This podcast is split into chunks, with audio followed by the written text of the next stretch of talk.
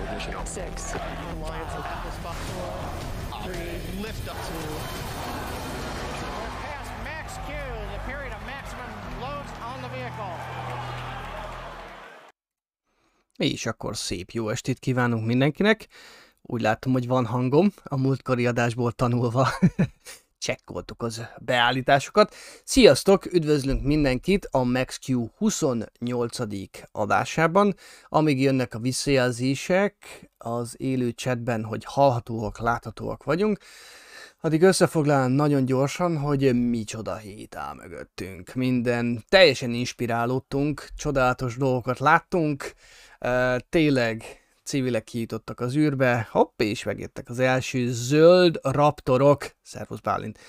Uh, jó, akkor szerintem ne is húzzuk tovább az időt. Itt van velünk Dávid Legalú. Szervusztok! Hello. Fölötte Bence.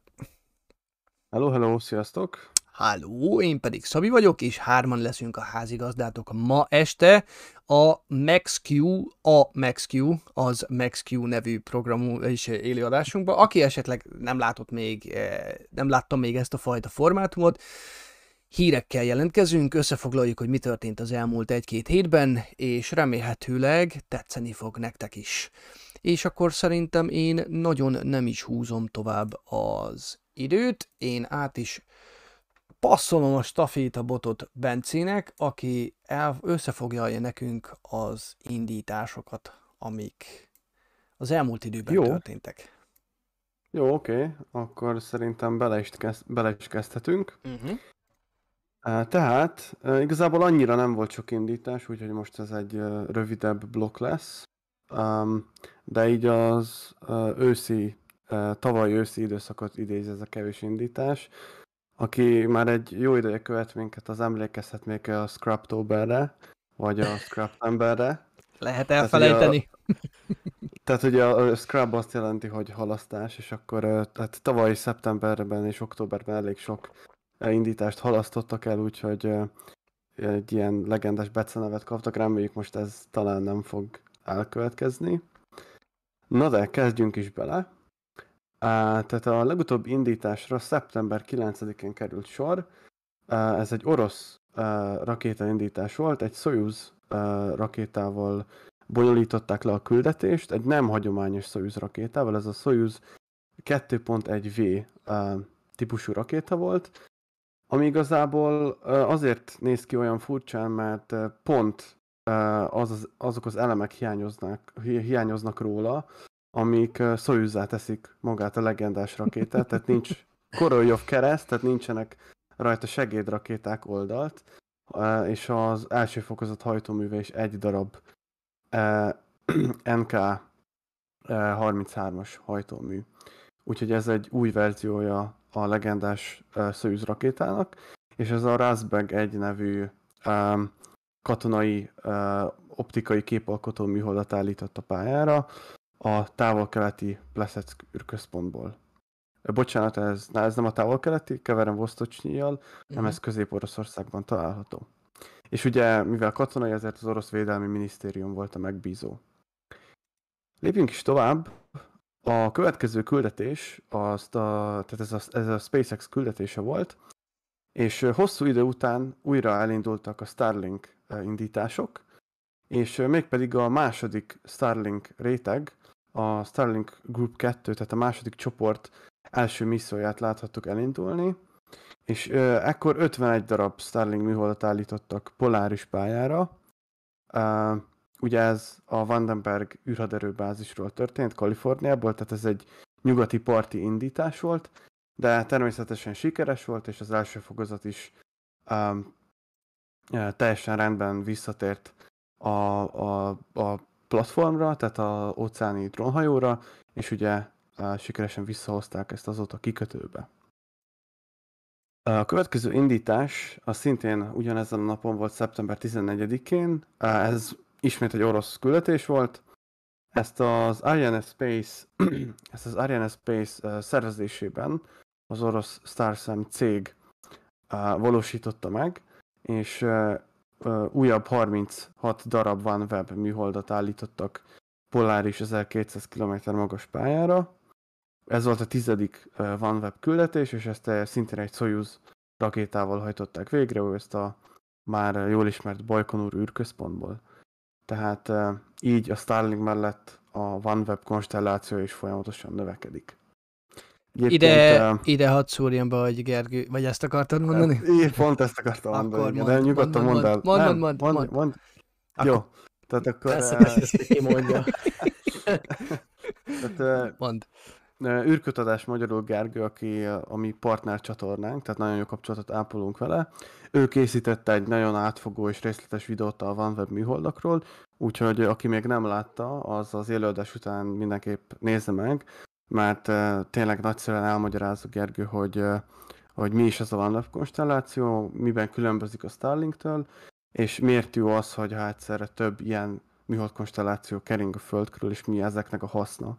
Úgyhogy azt ajánlom, hogy mindenképp nézzétek meg majd ezt a videót. És miért lenne Bencének hihetetlen jó dolog, hogyha már elérhető lenne? Hát, igen, ez már a kulisszák mögötti ö, dolgok, de igen, egyébként én is elfogadnék egy ilyen OneWeb kitet, vagy egy Starlink kitet, tehát hogyha valaki tud adni, az csörögjön rám.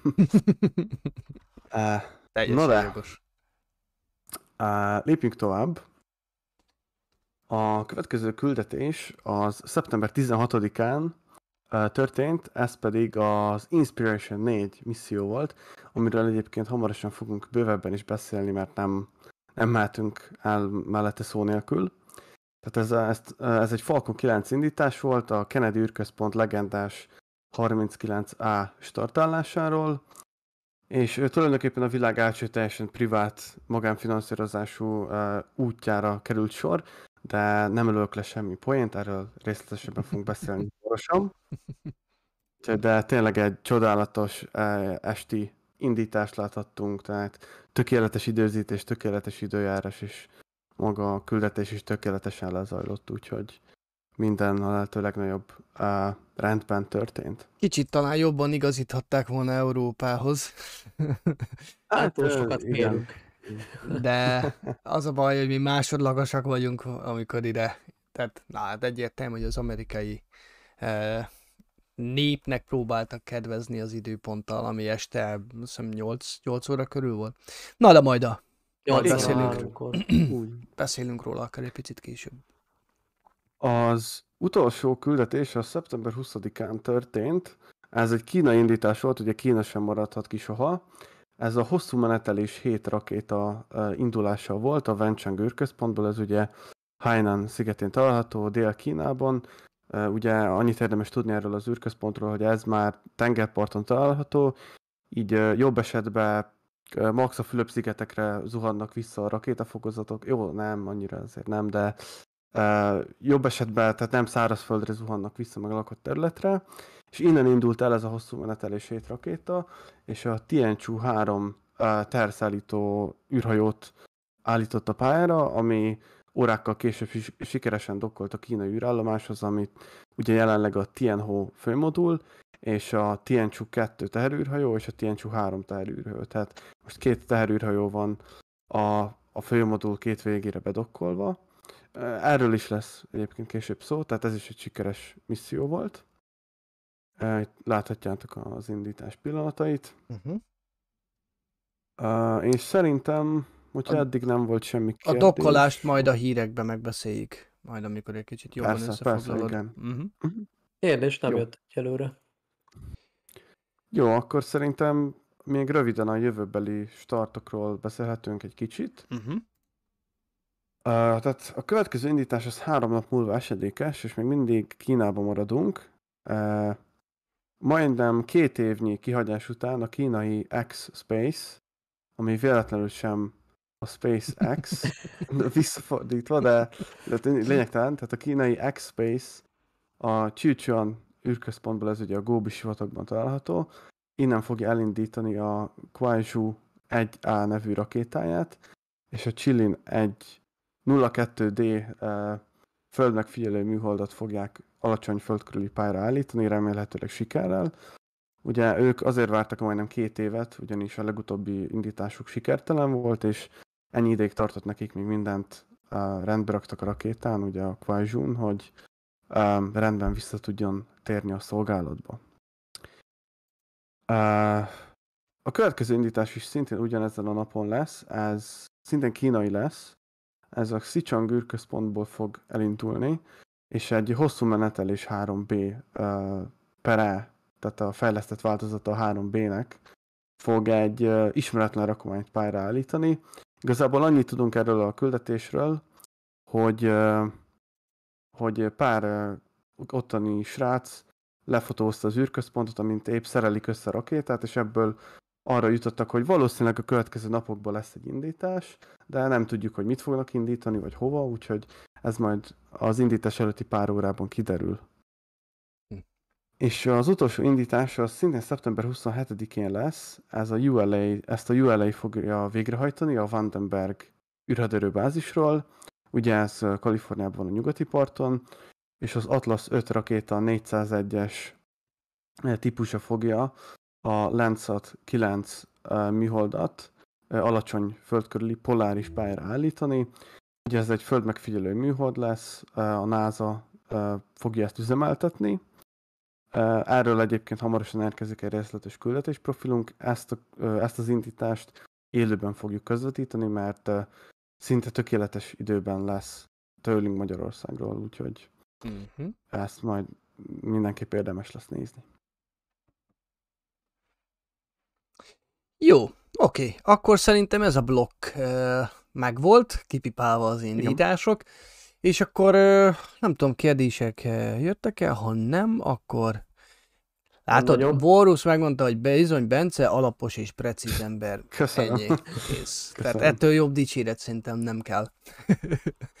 uh, jó, oké, okay. akkor, akkor Inspiration Akkor inspirálódunk? Ah, inspir, inspirálódjunk egy picit, mert uh, ja, mert ez egy szuper jó kis dolog volt,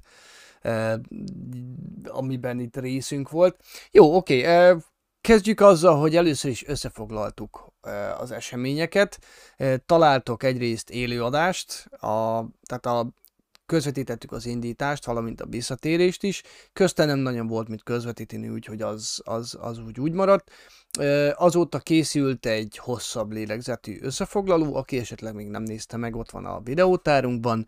Ebből fogok mindjárt egyébként bejátszani egy picit, szóval hogyha duplán fogjátok látni a kis kameránkat, akkor az okkal van. Jó, és akkor srácok, akkor mit tudunk róluk azóta? Hát röviden annyi, hogy mindenki nagyon boldog, természetesen a, egyrészt a küldetés sikere miatt, másrészt pedig maga az élmény miatt, amit nyilván nem tudnak átadni, tehát ezt, ezt legfeljebb saját, saját ö, szemmel, füllel, mindenhogy lehet átélni, legfeljebb, még füllel nem annyira, de inkább szemmel. Azok a képek, amiket ugye megosztottak azóta, azért így csöpögtetnek itt-ott azért főleg Twitteren képeket vagy információkat, de nyilván egyébként a Netflix-el kötött szerződés valamennyire, hogy gondolom köti a kezüket, hogy nem mindent lehet bemutatniuk, de azért egy pár fotóval megörvendeztettek minket, és hát elképesztő látványban lehetett részük tényleg, tehát így a, a kupola tényleg gyakorlatilag 360 fokos panorámát biztosított nekik három napon keresztül. Ugye ez a kupola ez a speciálisan ö, átszerelt, vagy ö, át, át, vagy módosított Crew Dragon Resilience teteje volt lényegében, ugye, tehát az orkupot kinyitották, és így a kupola volt ugye az űrhajó teteje, kicsit így túlzásként, de tényleg így volt. Rövid, azért nem megyünk bele nagyobban, vagy jobban a részletekbe, mert tényleg az indításnál, meg a visszaérkezésnél is elég sok mindenről beszéltünk, tehát, és a, akit, akit esetleg nem akarja azt a, hát nem tudom mennyi volt, 8-9 óra összesen a kettő együtt, nem akarja végignézni az egészet, akkor tényleg a két összefoglalót tekintse meg, és akkor abból minden fontosabb információ kiderül. A lényeg, hogy amit mi még nem tudhattunk az adásban, az az, hogy végül is összegyűlt a az előírt, vagy a, a tervezett 200 millió dollár, sőt egész pontosan 210 millió dollár lett az az összeg, amit átutalnak majd a St. Jude gyermekkórháznak, és nem sokkal leszállás után egyébként Elon Musk személyesen is írt Twitteren Jaredéknek, hogy vele is számoljanak 50 millió dollár értékben, tehát azért egy elég, elég nagy részét végül is a, a Elon átvállalt, vagy, vagy ő is hozzájárult ehhez hogy tényleg az, az a kiírt vagy tervezett költség, vagy inkább összeg összejöjjön. Tehát mondjuk ez egy elég nagy gesztus részéről, Ö, de igen, közben itt láthatjuk a fotókat, amiket azóta megosztottak, hát tényleg elképesztően látványos. És hát tényleg azért azt ne felejtsük el, hogy civilek élték ezt át, tehát nem hivatásos űrhajósok, nem ez az életük, hanem, hanem lényegében ugyanolyan hétköznapi emberekként élték át, a kiképzés ellenére természetesen, mint hogyha mi mentünk volna föl. Uh-huh. Tehát ez az elképesztő benne, hogy, hogy ezt így idén végre átélhettük, hogy, hogy tényleg négy privát űrhajós, négy civil mehetett föl, és, és hogy tényleg ennyire, ennyire bevált szerencsére ez a Crew Dragon űrhajó, hogy ennyire magabiztosan és, és tényleg hibátlanul teljesít lényegében most már a, a negyedik emberes küldetésén is. Úgyhogy az biztos, hogy a Netflix következő adásaiban majd még többet megtudunk róluk, illetve a leginkább felvételeket láthatom, hogy a következő az szeptember 30-án jövő csütörtökön kerül ki az internetre, tehát addig vár, várnunk kell, de, de ugye az egész Netflix sorozat, ugye magyarul a visszaszámlálás, vagy angol a countdown, erről szól, tehát ugye az eddig megjelent részek ugye a felkészülési folyamatot mutatják be, és a következő részek pedig minden bizonyal az indítást, illetve a fenntartózkodás, majd a landolást foglalják majd össze. És ezért egyébként egyrészt, amikor fönn voltak, azért sem mutattak túl sokat, másrészt ugye ez egy privát út volt, tehát nem kötelesek egyébként beszámolni minden percükről, amit föntöltöttek. Másrészt pedig nyilván a Netflix azért a sorozatban szeretné inkább megmutatni a sorozat részeiben, hogy tényleg milyen élmény is lehetett már, amennyiben ezt át lehet adni. Mm és ezért nem tettek annyira rengeteg sok képet közzé, vagy, vagy nem osztottak meg velünk, de az biztos, hogy azért, ahogy Nabi szoktam mondani, ami késik, az közelek, tehát fogunk még látni bőven elképesztő fotókat és videófelvételeket az egész küldetésről. Öm, Mindenki... egy érdekes kép, Igen? esetleg Szabi uh-huh. a mhm. Falcon 9-es képet, hogyha be tudod rakni. Uh-huh. Uh-huh. Az is egy elég érdekes kép volt, mert az, az az érdekessége ennek, hogy a, az első fokozat, ami elindította őket, az később ért vissza, mint maguk az űrhajósok, tehát nem tudjuk, hogy pontosan miért, de a szokásos egy kicsit hosszabb volt a Falcon 9 első fokozatának, ennek a B1062.3-nak a, a visszahozatala. Mint láthatjuk egyébként hibátlan leszállás hajtott végre, tehát nem dőlt meg, nem történt semmi komolyabb gond. Lehet, hogy az óceán volt éppen olyan állapotban, hogy, hogy kicsit több ideig tartott a, a biztosítása a hordozó rakétának és a visszaszállítása, de a lényeg, hogy maguk az űrhajósok is a háromnapos útról előbb értek haza, mint maga a Falcon 9 első fokozat, és itt látható a képen, hogy már a visszatérés után ugye meglátogatták ugye azt a hordozó rakétát az űrhajósok. Kicsit amely, mindenki ugye... kicsit megnyúlt. Igen. Természetesen hát ez a halszem optika. Ah. Igen. Hát, hogy beleféren, mert egyébként ilyenkor látszik azért, hogy ez egy nagyon nem kis rakéta. Mm. Ugye a maga, hát még az első fokozat az 53 méterre, azt hiszem, ha most nem tévedek. Uh-huh. De az biztos, hogy tényleg egyébként ilyenkor látszik azért, hogy, hogy mennyire, mennyire nagy, nagy ez a horozó rakéta. Tehát a lényeg, hogy meglátogatták Jaredék ezt a Falcon 9-et, uh-huh. És azért még mindig jó látni, hogy, hogy egyáltalán egy, hogy erre sor kerülhet, tehát egy visszatérő rakétát figyelhetnek meg a, azok az emberek, akik három nappal korábban indultak ezzel a rakétával, tehát azért ez, Oké, okay, láttunk már visszatérés, de talán még mindig nem annyira megszokott ez, és talán nem is lesz soha annyira mm. rutinszerű, hogy egy Falcon 9 leszáll. Szóval mindenképp érdekes és remek küldetést tudhatnak magukénak a, a négy privát űrhajós.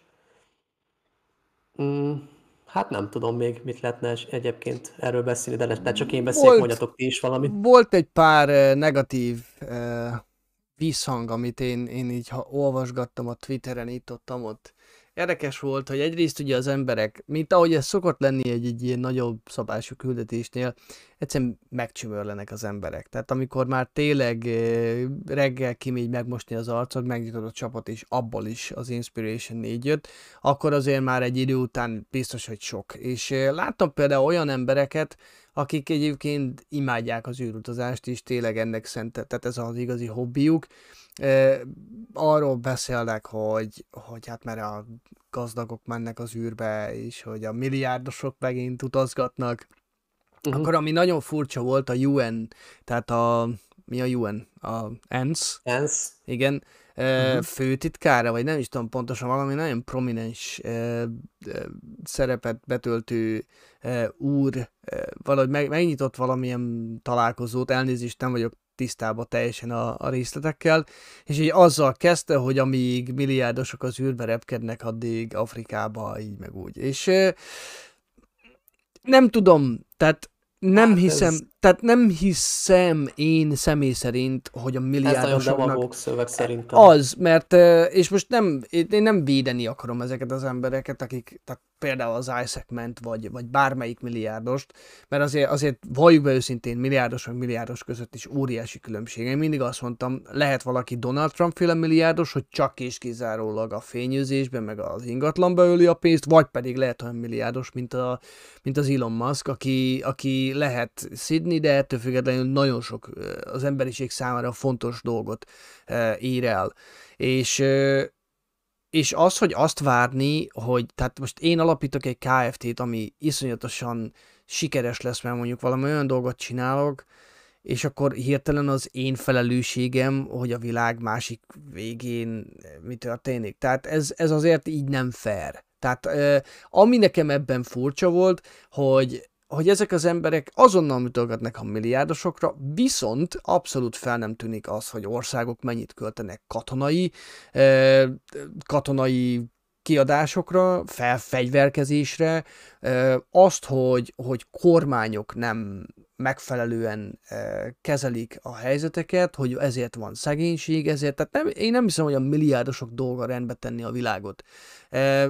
És, és ez nekem egy picit furcsa volt, bevallom őszintén, hogy egy csomóan e felé tolták el, és abszolút nem akarják észrevenni azt a több mint 200 millió dollárt, eh, amit sikerült összekalapozni, akkor eh, és ez még, ez még közel, kören sem a vége. Tehát egy csomó mindent el fognak árverezni, eleve az, hogy népszerűsítik az űrutazást, hogy itt hány ember, hány fiatal gyerek kapott inspirációt afelé, hogy igenis, ez tök jó, bárkiből lehet bármi, persze nem lesz, ez nem azt jelenti, hogy bárkiből lesz is valami, vagy mindenkiből lesz valami, de, de ettől függetlenül merni kell álmodni, és én úgy gondolom, hogy, hogy ez az igazi üzenete. És akkor jöttek azzal, hogy de hát akkor miért kellett fel, felmenni, mi, mi, cél, mi szükség volt erre, azt, amit kifizettek a SpaceX-nek, azt miért nem adták szegény gyerekeknek. Szóval megint egy, nem tudom, tehát, tehát az, hogy az űrutazástól vegyük el a pénzt, ami csak hasznára van egyébként itt a kupola, ez az üvegkupola. Tehát ami hasznára van az emberiségnek, de egy csomó olyan dolog van, ami viszont csak a kárunkra várik, az pedig oké. Okay. Tehát abszolút nincsen logika szerintem ebben az érvelésben, és, és én nekem nem tudom, ez egy kicsit furcsa. Ez nagyon-nagyon jó felvétel egyébként. Igen, a és ha már... A Héli megeszi a a nem neki szánt M&M's golyót. Ez tök aranyos. Tényleg, és ha már Haley-ről, van szó, és tényleg a, az inspir, inspiráció, illetve a, a kitartásnak, meg a, tényleg a reménynek a megtestesítőjeként ment föl, tehát itt nem arról szól, hogy most gondolt egyet egy milliárdos, hogy hú, mennyi pénze van, és akkor menjünk föl urimurizni, hanem, hanem tényleg olyan embereket választott be maga mellé, akik igenis képviselnek valamit, és, és tényleg talán a, nem akarok ö, sorrendet tart, ö, felállítani a négy űrhajós között, de, de azért Haley-nek a példáját azért ö, nagyon sokan követhetik a jövőben, és, és nagyon reméljük, hogy nagyon sokan is fogják követni, hiszen ezt elmondtuk az adásban, de tényleg így röviden elmondhatjuk újra, hogy hát ő ugye 10 évesen csontrákot kapott, és ugye a térnének egy nagy részét a bal lábában ki kellett cserélni, és a mai napig félcsövek tartják egy helyben a, vagy egyben a lábát, és ennek ellenére ő volt az egyetlen olyan a négy közül, aki Jared személyesen hívott föl, mármint, hogy tehát nem jelentkezés alapján ö, választottak ki Jared, hanem, hanem ő kezdeményezte haley a, a beszervezését az egész küldetésbe, tehát tehát ez is jelen, azt jelenti, hogy, hogy Haley-nek a rendkívüli kitartása és tényleg az odaadása, amit a, a St. Jude gyermekkórház, ápolóként minden nap ugye tanúsít, ez volt lényegében a, a, hát hogy mondjam, a, a jutalma. Mert ezt, ő, ezt Haley is nyilatkozta, talán nem is egyszer, hogy ha a NASA-nál szeretett volna űrhajós lenni, azonnal kidobják, hogyha megtudják, hogy hogy ilyen protézissel él, Uh-huh. viszont így lehetősége volt ne, még neki is így, hát mondjuk, mondjuk úgy, hogy fogyatékkal élőként az űrbe eljutni, és ez, ez inspirálhatja, és ez, ez motiválhatja bár az embereket, hogy, hogy azért, mert esetleg nem tökéletes testtel rendelkezik, hogyha elég kitartása van, és tényleg úgy áll emberileg, vagy, vagy tényleg akaraterővel hozzá, akkor, akkor bármi lehetséges. Uh-huh. És akkor tényleg pont egy ez, ez főtitkár, hogy valaki, aki, aki otthon csücsül azért a pénzén, és azért azért, ha megkérdeznénk, hogy mondjuk ő mennyit költött, ha már ott tartunk tényleg, hogy az afrikaiakat mennyit segíti, akkor azért lehet, hogy ott se lenne túl nagy összeg, szóval, ha- szóval nem, nem hiszem, hogy van jogalapja kritizálni bárkinek ezt a küldetést. Nyilván mindig lesznek ilyenek, de ilyenkor meg lehet kérdezni, hogy jó, és akkor te mennyit költöttél a támogatásokra, meg, meg, meg mennyit tettél le az asztalra. Tehát öm, ezek ilyen, ezek ilyen partalan viták voltak le, most is, és azok is lesznek mindörökké. Mm, mm, mm, mm. Én leginkább az irítséget látom ebben a, az egészben, úgyhogy Ö, Um, nem, mondd Bence, bocs, nem nagyon hagytunk szóhoz Mm. jutni. De ez, hogyha elég megnézni, például, hogy összevetjük a, a három a kereskedelmi űrrepülést, tehát az egy űrrepülést és a kettő űrugrást, és hogy összehasonlítjuk a, a, a, azt az egész PR hadjáratot, ami a küldetések alatt volt, akkor um, igazából tehát az első két űrugrás az a, a cégek saját önmaguk promózására épült, míg ezt a Jared is megtehette volna, hogy végig a Shift for Payments-et promotálna az egész űrutazása alatt, amit részben tett és ez teljesen értető.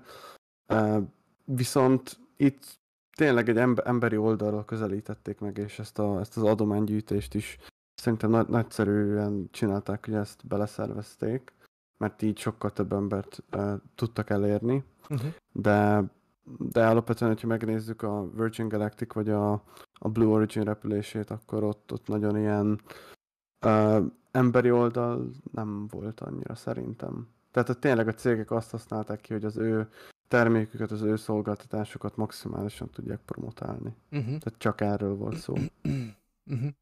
Uh-huh. Igen. Nekem egy kicsit úgy tűnik, látom a kommenteket is, nem akarok kiemelni senkit, csak reagálni akarok, de név szerint, de tehát nekem ez egy kicsit ilyen, ha van rajta sapka, ha nincs rajta sapka szituáció. Tehát tök mindegy, hogy mit csinálnak. Tehát az, hogy költséges az űrutazás, tehát oké, okay, tehát induljunk ki abból, hogy az űrutazás költséges, jó? Amit a SpaceX csinál, SpaceX csinál, az pontosan az, hogy ne legyen költséges az űrutazás. Én úgy gondolom, hogy, hogy, hogy itt a csatornán azért vagyunk egy jó páran e, olyan emberek, akik, akik néztük az Expense, magyarul nem tudom pontosan, mondjátok meg, hogy hogy hívják a sorozatot, e, de említhetnék bármelyik más sorozatot, teljesen mindegy, teljesen nyilvánvaló szerintem mindenki számára, hogy az emberek ki fognak jutni az űrbe.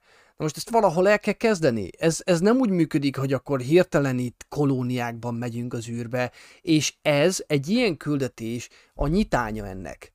Pontosan erről szólt, és szerintem sok ember nem igazán vágja le, hogy pont erről szólt, hogy te, meg én, meg bárki lehetett volna az a másik három.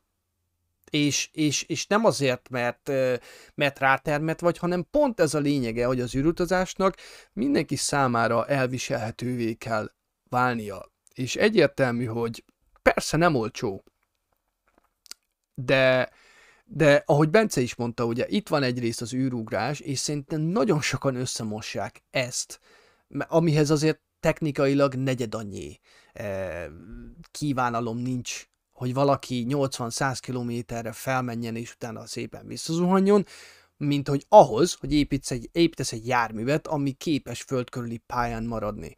Arról nem is beszélve, hogy én tudom, hogy sok embernek ez is lózunk, de például láthattuk az előbb a, Cyan Proctor például rajzolt, vagy festett, én nem tudom, hogy hány például, tehát a, hogy a, a művészet kijutott-e már az űrbe.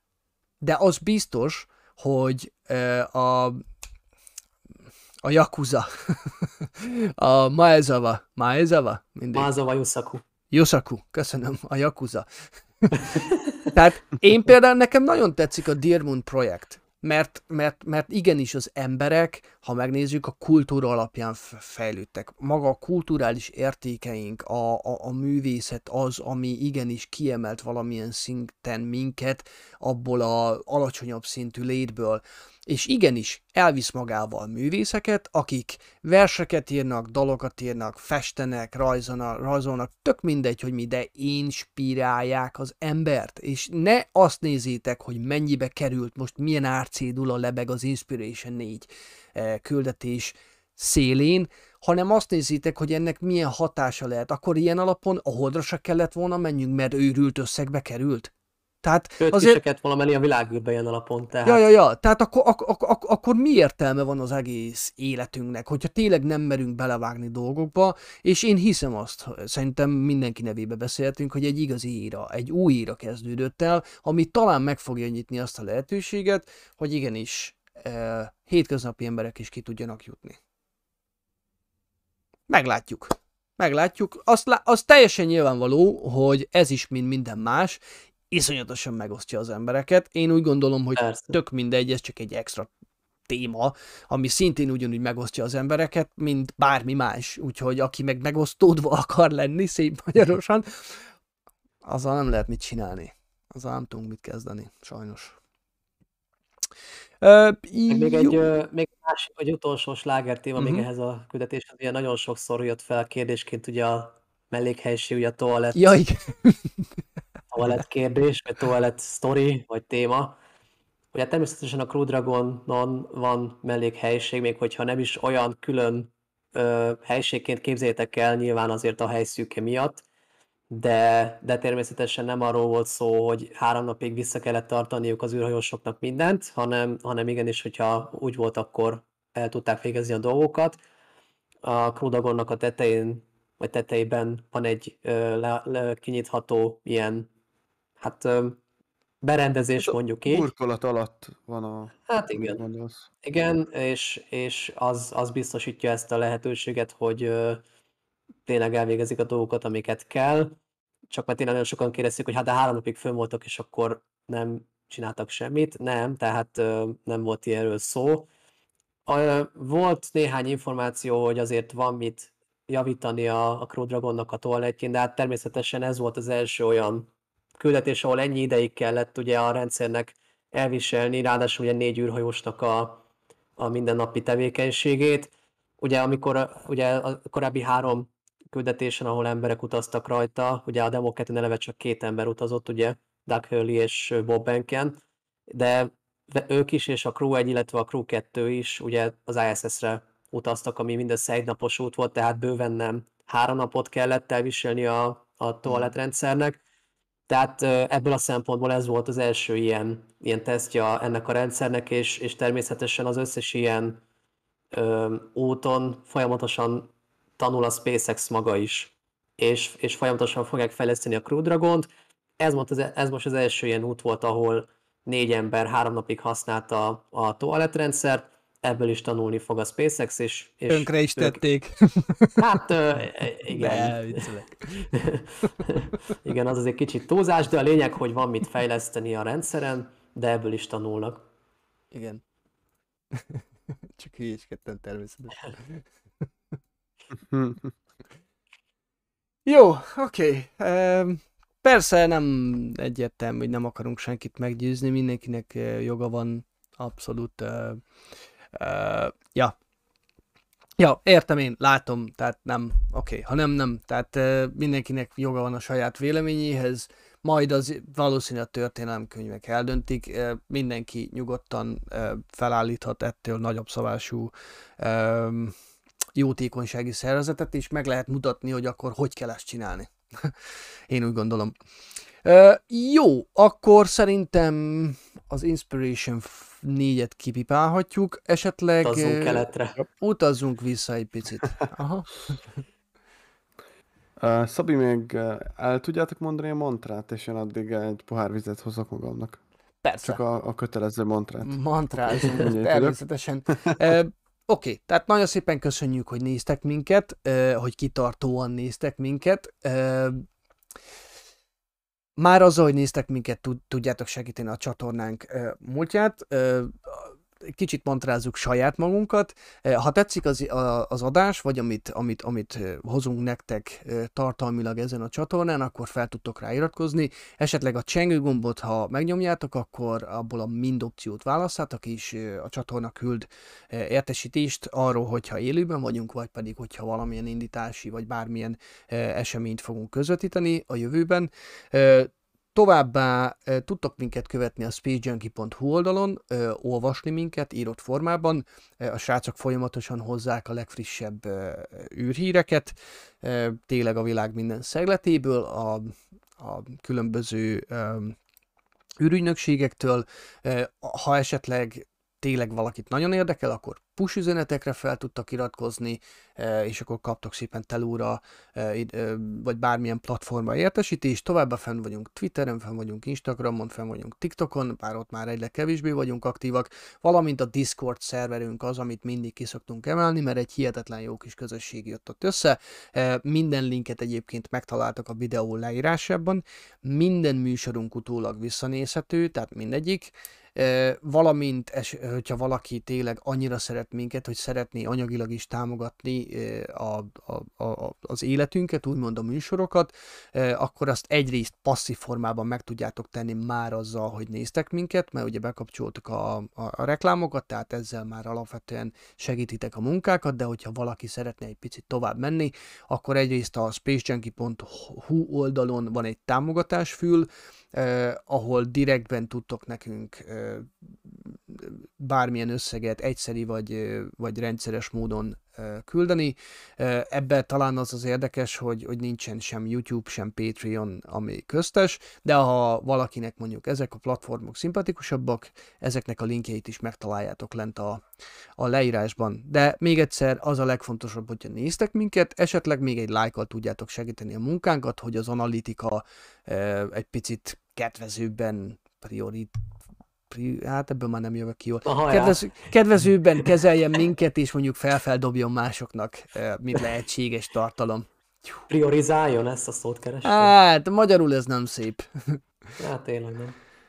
Mindegy. Viszont ha már az előbb a, a tagrendszerről, vagy a tag, tagságról beszéltél, akkor még Weinman Krisztinának szeretnénk megköszönni a Kármán vonalas feliratkozását. Ő uh-huh. még az adás előtt ö, iratkozott föl, nagyon szépen köszönjük a, a bizalmat és reméljük, hogy meg tudjuk hálálni minden műsorral, illetve minden tevékenységünkkel, hiszen egyébként nem csak így élő formában, hanem, hanem sokszor úgymond a háttérben is próbálunk nektek azért ö, folyamatosan a mindennapi ö, érdekességekről beszámolni videók formájában. Ugye most a Starbase-ről beszélnék leginkább, hogy ez a legfrissebb utolsó videó, vagy a legutóbbi videó, ugye, amit ugye kaptunk, és hát azért azt azért azt mindig, meg, mindig hangsúlyozunk, hogy, hogy azért ez nekünk pénzbe kerül, tehát hogyha tényleg úgy, úgy gondoljátok, hogy és lehetőségetek van rá, hogy anyagilag támogattok, akkor ezzel is tudtok nekünk segíteni, hogy ilyen, ilyen, videókhoz hozzájussunk, hiszen, hiszen a, a srác, aki csinálja, természetesen nem ingyen csinálja, nem is várjuk el tőle, hogy ingyen csinálja, tehát azért neki ebben komoly munkája van, mi mm-hmm. ezért fizetünk neki, viszont ez, ezáltal van lehetőségünk ezeket az összegeket átutalni neki, nem csak neki, hanem a különböző egyéb, például a Falcon 9 infografikához, vagy, vagy bármelyik nyugati editáshoz, Atlas 5, lehet, hogy most hétfőn is fogunk vásárolni, az is mind pénzbe kerül, tehát, tehát azért valahogy fenn kell tartani a csatornát, és ehhez járultok nagyban hozzá, hogy, hogy tényleg ennyire, tényleg ennyire jó fej módon támogattok minket mindenféle különböző platformon, úgyhogy nagyon szépen köszönjük. Jó. Jó, oké, akkor nézzük meg, hogy mi történt bővebben Kínában, mert hogy ott is ám zajlik ám az űrélet. Bizony. Mondjuk, így. Melyikkel kezdjük? A Shenzhou 12? A Shenzhou 12 landing, uh-huh. pontosan. Jó, akkor Tehát a videót a... beteszem, jó? Igen, igen, az a kezdünk. Tehát nem csak az Inspiration 4 tagjai tértek vissza, nem is olyan régen az űrből, hanem a Shenzhou 12 eh, kínai eh, küldetés háromfős személyzete is visszatért. Ugye ez a háromfős személyzet Nihai Sheng parancsnok, eh, és Tang Hungbo, valamint Liu Poming küldetés specialisták, ők hárman alkották a Shenzhou 12 kínai küldetésnek a, a személyzetét. Ők három hónapig tartózkodtak a kínai űrállomáson, pontosabban ez 90 nap, 17 óra és 2 perc világűrben. Ez volt 2016 óta az első kínai ö, emberes űrrepülés, tehát, ö, tehát ilyen 5 éves kihagyással, de a, az- a kínai űrállomás építésével ugye ismét elkezdtek ők is ö, személyzetes űrmissziókat végrehajtani. Tehát ők június 16-án indultak a Csichuan űrközpontból, ez ugye a Góbi sivatagban található, a, egy hosszú menetelés 2 F rakétával, ami direkt a Shenzhou űrhajónak a ö, ö, földkörüli pályára állítására lett kifejlesztve, és ez az SLS-1 startálásról indult el, és ez még véletlenül sincs összefüggésben az amerikai SLS-szel. Úgyhogy még mielőtt valaki megkérdezné. Ez a kínai SLS, igen. Ö, Ők a Tianho modulra ö, dokkoltak ö, rövid időn belül, és akkor ugye megkezdték a Shenzhou 12 küldetést. Tulajdonképpen az ő küldetésüknek a, a fő célja az volt, hogy beüzemeljék a akkor még frissen indított ö, ö, fő modult, aminek egyébként az indítását közvetítettük hajnalban. Április 29-én volt azt hiszem, most pontosan nem emlékszem. Mm, meg tudom Valahogy nézni. úgy Mm. április közepén. Itt a videó most látjátok éppen, ahogy kinyitották a fékezőernyőt, majd a főernyőt. A főernyő egyébként az 1200 négyzetméteres felszínű, ezt 10 km magasságban nyitják ki, és a hőpajzsot pedig 5500 méteren választják le az űrhajóról. Uh-huh. és ha majd láthatjátok a finom landolást is, je, tehát jelenleg ez, ez nem, nem füst, tehát nem gyullad ki a kabin érkezéskor, hanem a fölösleges üzemanyagot és az egyéb gázokat eresztik ki, hogy leszálláskor még véletlenül se legyen semmi probléma a, a kimenekítő személyzet, tehát a kimenekítés közben. Uh-huh. Egy kicsit imbolyog egyébként a kabin, tehát ez a szőzoknál nem megszokott, és itt se volt az, és szerintem ez nem volt teljes mértékben normális, de ezt ez Aha. Szerintem a szélsebesség okozta. Oh, wow. Aha. És Mondjuk azt ez... a, láthatátok, azt a villanást, ezt pedig a fékező rakéták okozták, hogy valamennyire tompítsák a landolást. Mondjad, Szabi? Nem, csak látszott, hogy tényleg annyira dől. Ez azért elég Durva volt. Ez durva azért volt. elég balesetveszélyes is lehet, mert ugye gondolom a, ugye a, a lassításhoz szükséges kis rakét, vagyis hajtóművek, amit csak tényleg egy, a másodperc töredékéig működnek, azért az marhára nem mindegy, hogy az lefelé, vagy pedig oldalra Igen, igen, igen. Hát ö, lép működésbe. láthatok is, hogy eldőlt. Tehát Mm. ilyen volt már a szőzoknál is. Uh-huh. Tehát ez nem egy hatalmas probléma, de valószínűleg nem volt valami kellemes landolásban Mm. részük az Mm. űrhajósoknak. És valószínűleg ez az imbolygás se tett nekik jót, tehát valószínűleg egy mindennapi ember már ott összehányta volna az egész kabint. Tehát az, az elég durva lehetett. Ők nem mindennapi emberek, és lehet, hogy ők is. Hát azért ők ki vannak alaposan a centrifugába képezve ilyenekre. mondjuk, ez, mondjuk ez igaz, ez tény is való. Úgyhogy Wow. igen. Kemény. Tehát ö, ők 90 napig voltak az űrbe, ö, üzembe állították a, a Tianho főmodult, két űrsítát is elvégeztek, ez a két űrsít összesen 12 óra 41 perc volt a világűrben. Ugye ezeket ö, Ni Hansheng és Liu Poming végezte el, ők voltak ketten a rangidős tajkonauták a személyzet közül, Tang Hungbónak ez volt az első űrrepülése. Ö, pff, igazából az üzembe helyezésen kívül, tehát karbantartásokat végeztek, tudományos kísérleteket, ezt a két űrsétet, amit említettem. Fogadták a Tianchu 2 űrhajónak a rakományát, tehát még mielőtt ők elindultak, Uh-huh. pályára állították a Tianchu 2 teherűrhajót, hogy biztos ott legyen a rakomány, ugye, amit ők három hónapig fogyasztottak, és ugye ezt pakolták ki, innen az űrséta felszerelést elkészítették, és az ő hazatérésük után érkezett a Tianchu 3 teherűrhajó, de szerintem még mit- a képeken egyébként, még Aha. a, még a Shenzhou 12 visszatérés képein. Uh-huh. Ez a kép, ez még a start előtt az űrhajó, kicsit hajaz Egy, a Soyuzra, de... egy pillanat, egy pillanat, pillanat. Na most mondd. Ups. Tehát uh-huh. itt, itt láthatjuk a, a Shenzhou 12 űrhajót még az indítás előtt. itt alul láthatjuk ezt a ez fehér szín, ez a szerviz modul, rajta az egyik oldalsó napelem táblával, középett ez a, ez a félig gömb alakú egység, ez a visszatérő kabin, ezért most vissza. Itt láthatjuk azt a kis ablakot is uh, ott a közepén. És ennek a tetején ez a hengeres egység, ez az orbitális modul. Ez eleinte egyébként önállóan is tudott repülni, tehát ezt is ugyanúgy, ahogy a, ahogy a szerviz modult uh, két pár napelem táblával szerelték fel, azóta viszont ezt már nem alkalmazzák. É, mehetünk tovább szerintem. Uh-huh. Egy nagyon picike kis kicike kis kép. Uh, nagyon kicsi, akkor szerintem mehetünk tovább, mert Hát bele van nagyítottam még egy picit. Hát még egész jó így. Ez már, már így túl nagy. jobb, igen. Így. Tehát uh, itt van a három űrhajós a landolást követően, a kínai zászló sosem maradhat ki, tehát azt, azt mindig kitűzik mindenhova, Uh-huh. és láthatjuk, hogy nekik ilyen nagyon speciális székeik vannak, uh, direkt, direkt űrhajós székek ezek tulajdonképpen, ezen viszik őket a repülőgépre Ja, látszik, is. hogy van. De jó, van Vannak fogantyúik, tehát ez direkt így Itt van. Mint aki régen a királyokat. Igen, igen, őket is így vitték, ugye? De komoly. Úgyhogy Ez nagyon, nagyon nagyon jó. jól meg lett oldva. Okos. Tovább. Okos. Okos. Uh-huh. De az Ez el- ugye a visszatérő kabin. Aha. Ez két zászlót is kapott. Igen, igen. Tehát láthatjuk, hogy a hőpajzs az már nincs rajta, tehát itt jobb oldalon ez, ez már a hőpajzs alatti rész, Aha. uh, és ez a, ez a kör alakú uh, kör alakú üreg, itt volt az ejtörnyő, Uh-huh. az egyik ejtörnyő. Uh-huh. Uh-huh. Érdekes. Jó, és akkor A- mehetünk. Igen, és nem tudom, hogy, hogy pillanatra Vár. betettem a, a, a Tianchu, ja, az meg a Tianchu indítást, ezt gondolom. Ez itt. Igen, igen, igen. Mhm. Megnézem, hogy van-e kérdés addig, bár... Jó. Hát még mindig Van az. Inspiration Forum, vagy négyen megy a terefere. Jaj, Jó.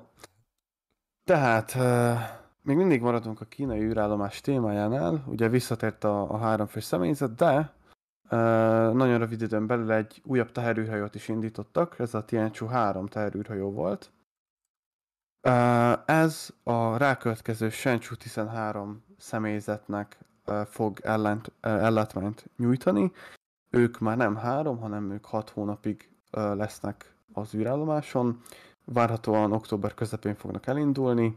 Pont a napokban lett bejelentve a, a legénység, a parancsnok valószínűleg Chai Chekang lesz, míg a két küldetés specialista az Ye Guangfu és Wang Yaping. El, előre elnézést kérek, hogyha nagyon rossz a kiejtés. Úgyhogy, Akartam mondani. uh, Hát, dolgozni kéne még ezen. igen, igen, igen. Tehát ők, ők mehetnek a következő Shenzhou ö, küldetéssel fél évre a kínai űrállomásra, és ő nekik vitték föl most ezt a, ezt a teherszállító űrhajót. Ugye érdemes tudni, hogy a Tianchu 3 a jelenleg a világ leg- legnagyobb kapacitású teherűrhajója, több mint 6,5 tonnát képes eljutatni egy űrállomásra, és a, tehát 6,5 tonnányi rakományt, maga az indítási tömege pedig majdnem 14 tonna. Uh-huh. Tehát, eh, tehát egy igazi eh, nehéz fiúról beszélünk.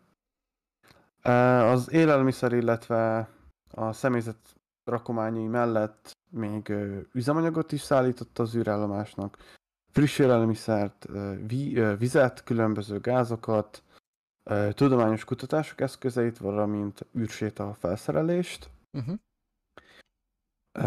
Ez a hátsó csatlakozóra dokkolt, tehát hogyha vissza, egy pillanat erejéig Szabi a előbbi képet vissza tudod nekünk adni, egy pillanat. az ezelőtti kép volt, ez azt hiszem. Erre gondolsz? Ez az indítás, és ez után volt egy a... Ja igen, az űrállomás. Persze, persze, persze. persze. Uh-huh. Parancsolj. Tehát itt láthatjuk, hogy a jobb oldali teherűrhajó lesz a Tianchu 3, míg a bal oldali a Tianchu 2.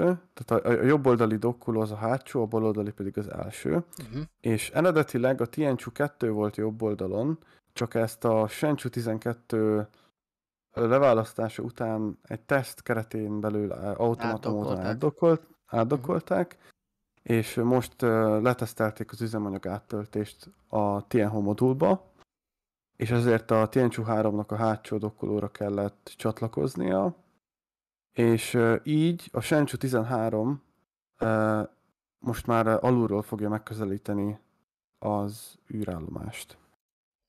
Olyan volt már? A Shenzhou 12 még mielőtt hazajött, csinál, azt hiszem végeztek el ilyen teszteket, igen. Uh-huh. De húzamosabb ideig nem volt ilyen konfigurációban, még sosem az űrállomás. Hm. Szeretnék én nagyon gyorsan ide most bedobni egy képet, Philip Smith készítette, Uh-huh. eh, ami konkrétan, ups, kic- kicsit bénázok, tehát Philip Smith készítette ezt a felvételt, ez egyébként to scale, tehát ezek a valós méreteket mutatják, hogy mekkora a nemzetközi űrállomás jobb oldalon. Ugye itt lehet látni kis Progress űrhajókat, Crew Dragon, és ugye ez a, ez a Tianhe, Tianho, ugye? Így kell magyarul mondani. Ez még a leges, ez még a leges legelső. Tehát most ha megnézzük, ugye, ugye itt vannak a napelem táblák, és valószínű, hogy csak ez a, ez a szekció. Így van. Így van. Tehát a középső szekciót látjuk. Hopp. Tehát ezt a szekciót láthatjuk az ő felvételén. Ugye Mhm. nincsen rajta Mhm. egy ö, teherűrhajó sem. És tehát ez egy picike kis űrállomás egyenlőre, nem lesz akkora a vége tekintve, mint a nemzetközi űrállomás, de azért az már körvonalazódik, hogy technológiailag egy, egy valami iszonyat fejlett dologról beszélünk. Tehát ugye Bence, tehát az ion hajtóművektől megkezdve tényleg eleve az, hogy nyitnak a nemzetközi partnerek felé, a Yakuza biztos megy fel, ma ezzel a... Hát egyébként e- e- európai űrhajósok azok már tréningeztek Kínában, és kínaiak is tréningeztek Európában, uh-huh. meg, hogyha jól emlékszem, akkor Pakisztánnal közöttek együttműködést, és valószínűleg pakisztáni űrhajós lehet majd az első olyan űrhajós, aki nem kínai a kínai űrállomáson, ezt szépen megmondtam. Mhm. Úgyhogy, úgyhogy mindenképp nemzetközi kísérletek is már jutottak fel a kínai űrállomásra, illetve fognak fölmenni. Uh-huh. De ahogy, ahogy te is mondod, tényleg ez egy nagyon fejlett rendszer, tehát 21. századi informatikai rendszerekkel van ellátva, azért, azért elég belegondolni, hogy a nemzetközi űrállomás moduljait azt nem ma gyártották le, meg nem is tavaly, meg nem is két éve, hanem rakjunk a kettes mellé egy nullát, és Uh-huh. akkor úgy kb. el tudjuk képzelni, hogy ott milyen, milyen idős rendszerek vannak. Uh-huh. Úgyhogy Igen. tényleg minden tekintetben ez egy nagyon szuper modern űrállomás.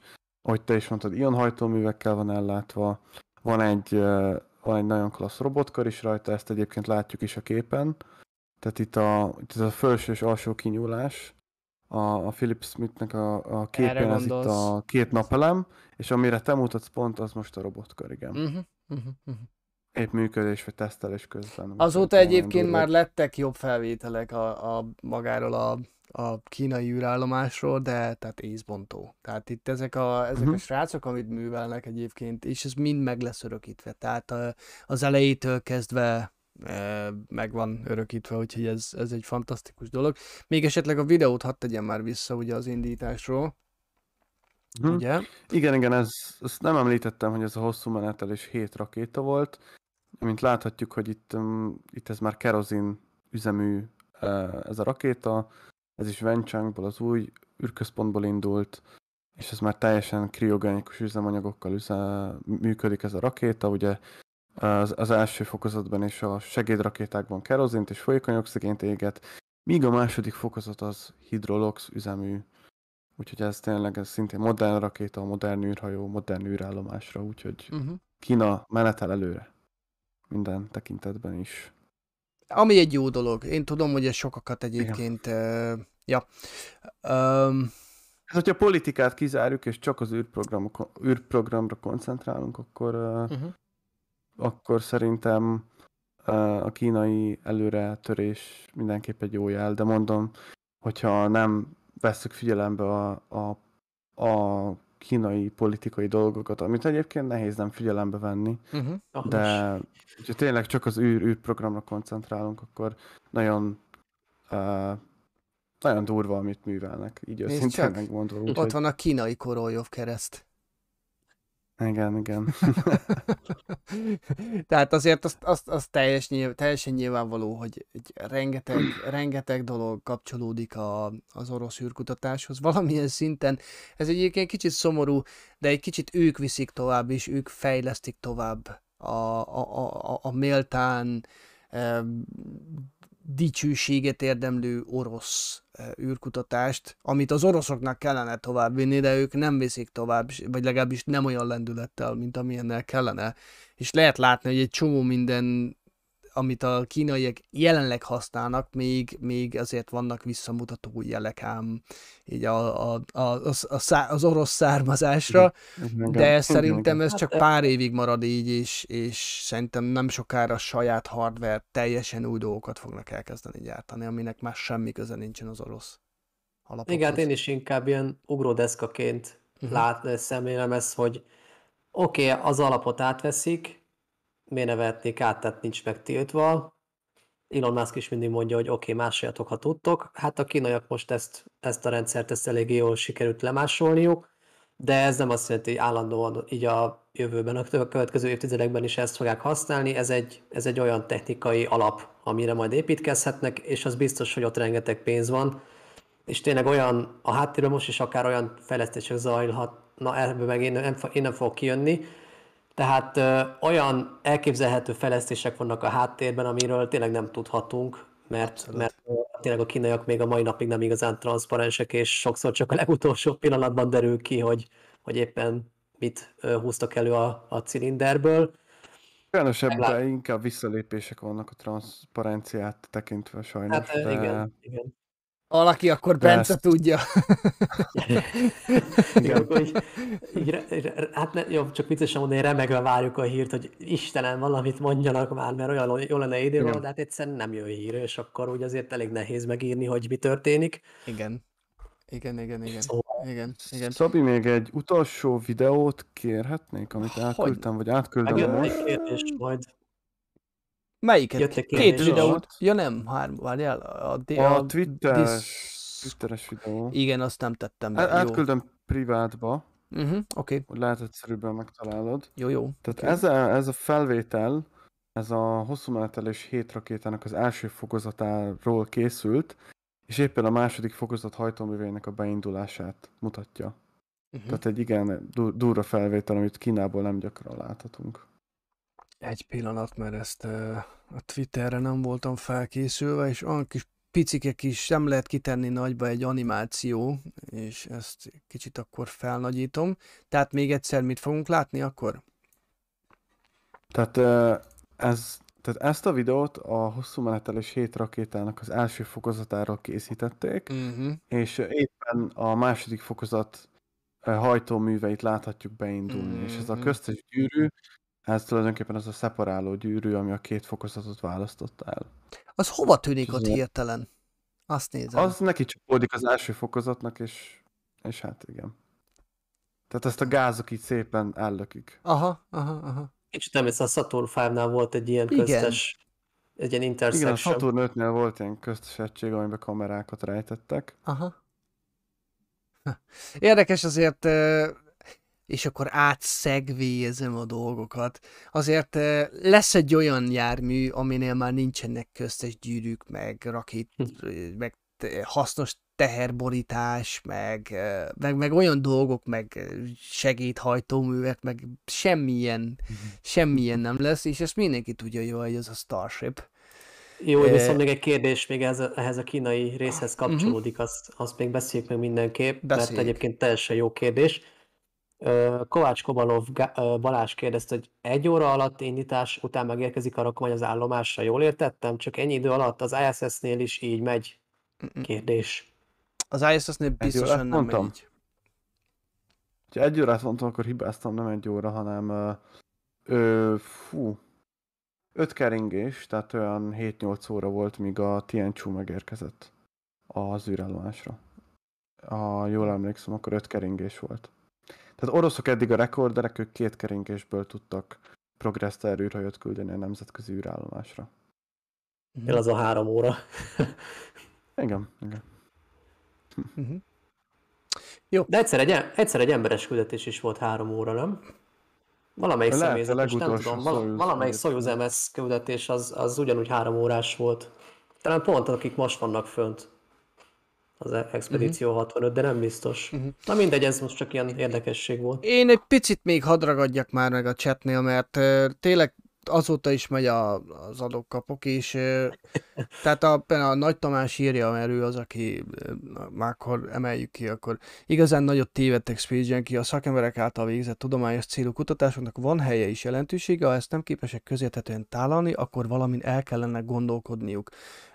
Ez nem így működik. Tehát azért nézzük már meg, hogy hogy a világban az embereket mi érdekli, a világban az emberek mi iránt, eh, tehát milyen dolgokra szentelnek óriási mennyiségű időt, nagyon szignifikánsan eh, jelentéktelen dolgokra, és mennyire nehéz átverekedni bármilyen tudományos dolgot. Egy, egy dolog biztos, az emberek tudása, alaptudása, mint amatőr csillagász mondom, tehát nulla mondjuk, ha vegyük csak az, alap, csak az amatőr csillagászatot, ne is menjünk a tudományba. Csak az, hogyha felnézel az égboltra, akkor mi vesz körül, és most itt nem a kvazárokra gondolok, hanem teljesen egyszerű, teljesen not. Miért vannak holdfázisok? Ilyen, do- ezt én garantálom 10 emberből 5 garantáltan nem fogja tudni megmagyarázni.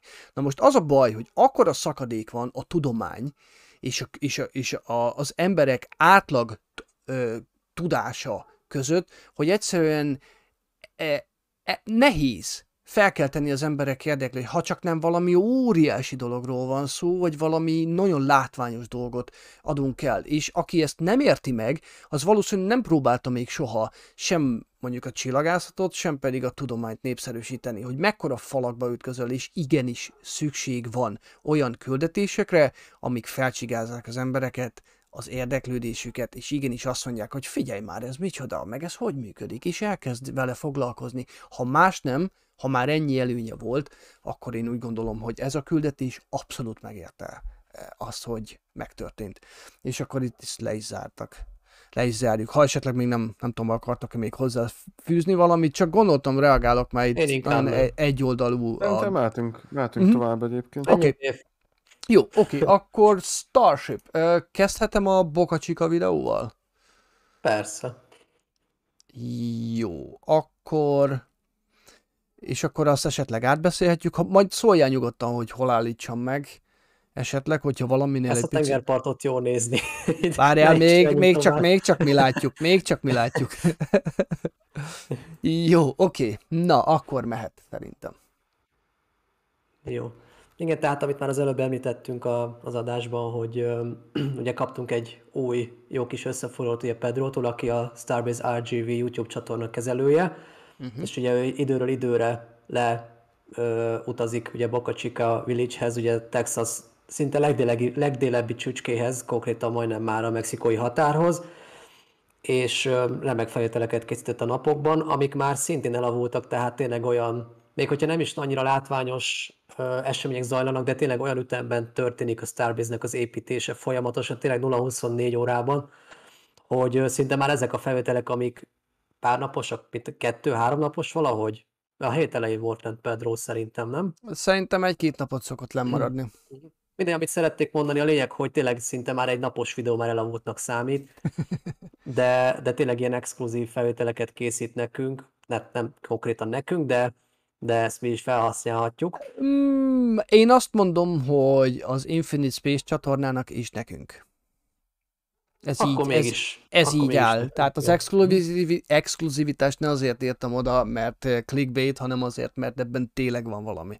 Tehát Mhm. mi vagyunk a nagyon kevés emberek, vagy ö, csapat egyike, akik konkrétan megvásárolják és felhasználják ezeket a videókat. Igen. Úgyhogy, úgyhogy igen. Aha. Jó, tehát nem tudom, akkor haladjunk el szerint, hogy még történtek a különböző területeken? Ö, Vagy- átbeszélhetjük ezt is, de ha, a, hát attól függ, hogy nem tudom. Nem tudom. Csak mert itt ugye kicsit itt össze-vissza Aha. megy ide-oda, de ha már itt vagyunk egyébként, akkor az indítási területen, akkor beszélgessünk erről, hogy mi is Mhm. történik, mi is történt az elmúlt hetekben. Ugye most itt éppen a, két, képen a, az Airwag, tehát a vákum optimalizált Raptor 4-es számú hajtóművét látjuk, vagy 4-es sorozatszámú hajtóművet. Ugye ezt korábban már átvitték az S20-hoz, tehát ami pont a háttérben látszik ö, prototípus, második fokozat prototípus. Ugye ez lesz az első olyan ö, második fokozat, ami majd orbitális pályára indul, orbitális tesztküldetés fog végrehajtani, és ugye ehhez már vákumoptimizált raptorokra is szüksége lesz, hogy amikor ugye megtörténik a fokozat szétválás, akkor már ezek a nagyobb hatásfokú hajtóművek az, az sokkal nagyobb fúvókával, bocsánat, tudják ellátni a, a gyorsítást, pont azért, hogy a Starship második fokozat, vagy egész ponton a Ship második fokozat pályára tudjon állni. Itt éppen az új tankfarmot láthatjuk, és ezért mondtam, hogy ez is már kicsit elavult, hiszen a pont az előtérben látható ilyen ö, nagyobb fehérszerű henger, fehér hengerszerű test, ami, amit angolul cryo shellnek hívnak, tehát egy ilyen hővédő burkolat igazából, ez már rákerült az ötös számú üzemanyag tartályra, ami itt most a második hátulról, itt még pont látszik ott kicsit a kettő között, tehát erre rákerült alig pár órája, úgyhogy ez már nem egy teljesen aktuális kép, de ami minden esetre ö, látványosabb, hogy elkezdődött ez, ennek az egész üzemanyag tank farmnak a tesztelése. Ugye pont látható, hogy egy nitrogénszállító kamion ö, parkolt ugye el, a, itt előtte, és ebből a kamionból, ebből a tartálykocsiból töltöttek át ugye folyékony nitrogént. Ugye azért nitrogént, hiszen ugyanúgy, ahogy a magukat, a Starshipeket is ezzel a nem veszélyes ö, folyékony cseppfolyósított nitrogénnel tesztelik, tehát azért a tankfarmot is azért mielőtt tényleg üzembe helyezik, azért meg kell bizonyosodniuk róla, hogy megfelelően működik, megfelelően történtek a, a üzemanyagvezeték vagy üzemanyagrendszereknek a bekötései, illetve ugye természetesen maguknak a, a törzseknek is bizonyítani kell, hogy nincs szivárgás rajtuk, tehát ezt a leginkább a folyékony nitrogénnel tudják letesztelni, és ennek a folyamatnak a, az első mozzanatait láthattuk, tehát ez is egy újabb lépés afelé, hogy már készülnek az orbitális indításra, hiszen eleve ezt a tankfarmot azért kellett felépíteni, hogy egyrészt a, az első fokozatot, tehát a Super Heavy-t, vagy más néven a Boostert fel tudják tankolni, illetve a második fokozatot, ugye a shipet. Bár azt nem lehet pontosan tudni, hogy Később ezeket a, a második fokozatokat is itt a Földön fogják-e feltankolni, vagy amikor már azt a rendszert kifejlesztik, akkor valószínűleg már az űrben lesz a tankolás, de uh-huh. az biztos, hogy ezeket a kezdeti prototípusokat, mindkét fokozatot itt a Földön fogják feltankolni, és ehhez bizony nem volt elég már az a szuborbitális indításokhoz használt tankfarm, amit eddig láthattunk működni, hanem egy teljesen új tankfarmot kellett a, a SpaceX-nek felépíteni, és ennek az építését láthatjuk, illetve hamarosan be is fejeződik hiszen maguknak ezeknek az acélból készült ö, törzseknek már, vagy az acélgyűrűből készült törzseknek már végül is teljesen befejeződött az építésük, sőt, ezeknek a fehér ö, hővédő borításoknak is már tényleg befejeződött az összes építés, azt hiszem már kettő kivételével mindegyik a helyére is került, tehát ö, innentől már csak kicsit legózni kell az, az utolsó elemekkel, ugye a 8-as számú üzemanyagtartály várakozik még, és két ilyen fehér hővédő borítás, és akkor el is készül a, a teljes tankfarm. Persze azért az üzemanyagrendszert az be kell még kötni, de ebben is azért eléggé öles léptekkel halad elő a SpaceX, ugye ezt leginkább az bizonyítja jól, hogy már ilyen próbatankolásokat is végeztek, és akkor szerintem, ja még itt, hogyha már ezen a vagyunk, azt Igen, akartam, nézd, csak ezt behúzom gyorsan az élő adásba, esetleg még egy össz... Ah, ez, igen, egy ez teljesen friss. Pillanat. Jaj, jaj, jaj, jaj, pillanat. Uh, igen, mindjárt, most csak át kell méretezzem. Uh, igen.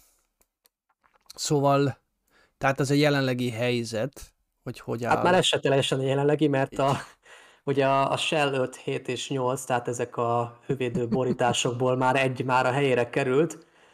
Ugye, hogyha innen nézzük, akkor a, a első sor balról a második tankjára, üzemanyag tankjára rákerült, azt hiszem az ötös számú, de most ebben nem vagyok biztos. Első sor balról a második, erre? Az, igen, igen. Uh-huh. Arra, arra emelte most rá ez a, az óriás daru, ez a sárga Baki becenevű uh-huh. daru, uh-huh. az, azt hiszem az ötös számú, tehát a fehér borítások közül a, legi, a, a baloldalit, uh-huh. de tényleg az alig pár órája történt, tehát ez teljesen friss történés, de a lényeg, hogy még egy ö, ilyen dupla üzemanyag tartály már teljesen elkészült, úgyhogy, ö, úgyhogy tényleg már ahhoz képest, hogy ez, a, ez az ábra is reggeli már, ez is elavultnak számít, tehát ez is bizonyítja, hogy mennyire ö, hamar történnek a dolgok ö, a Starbase-en.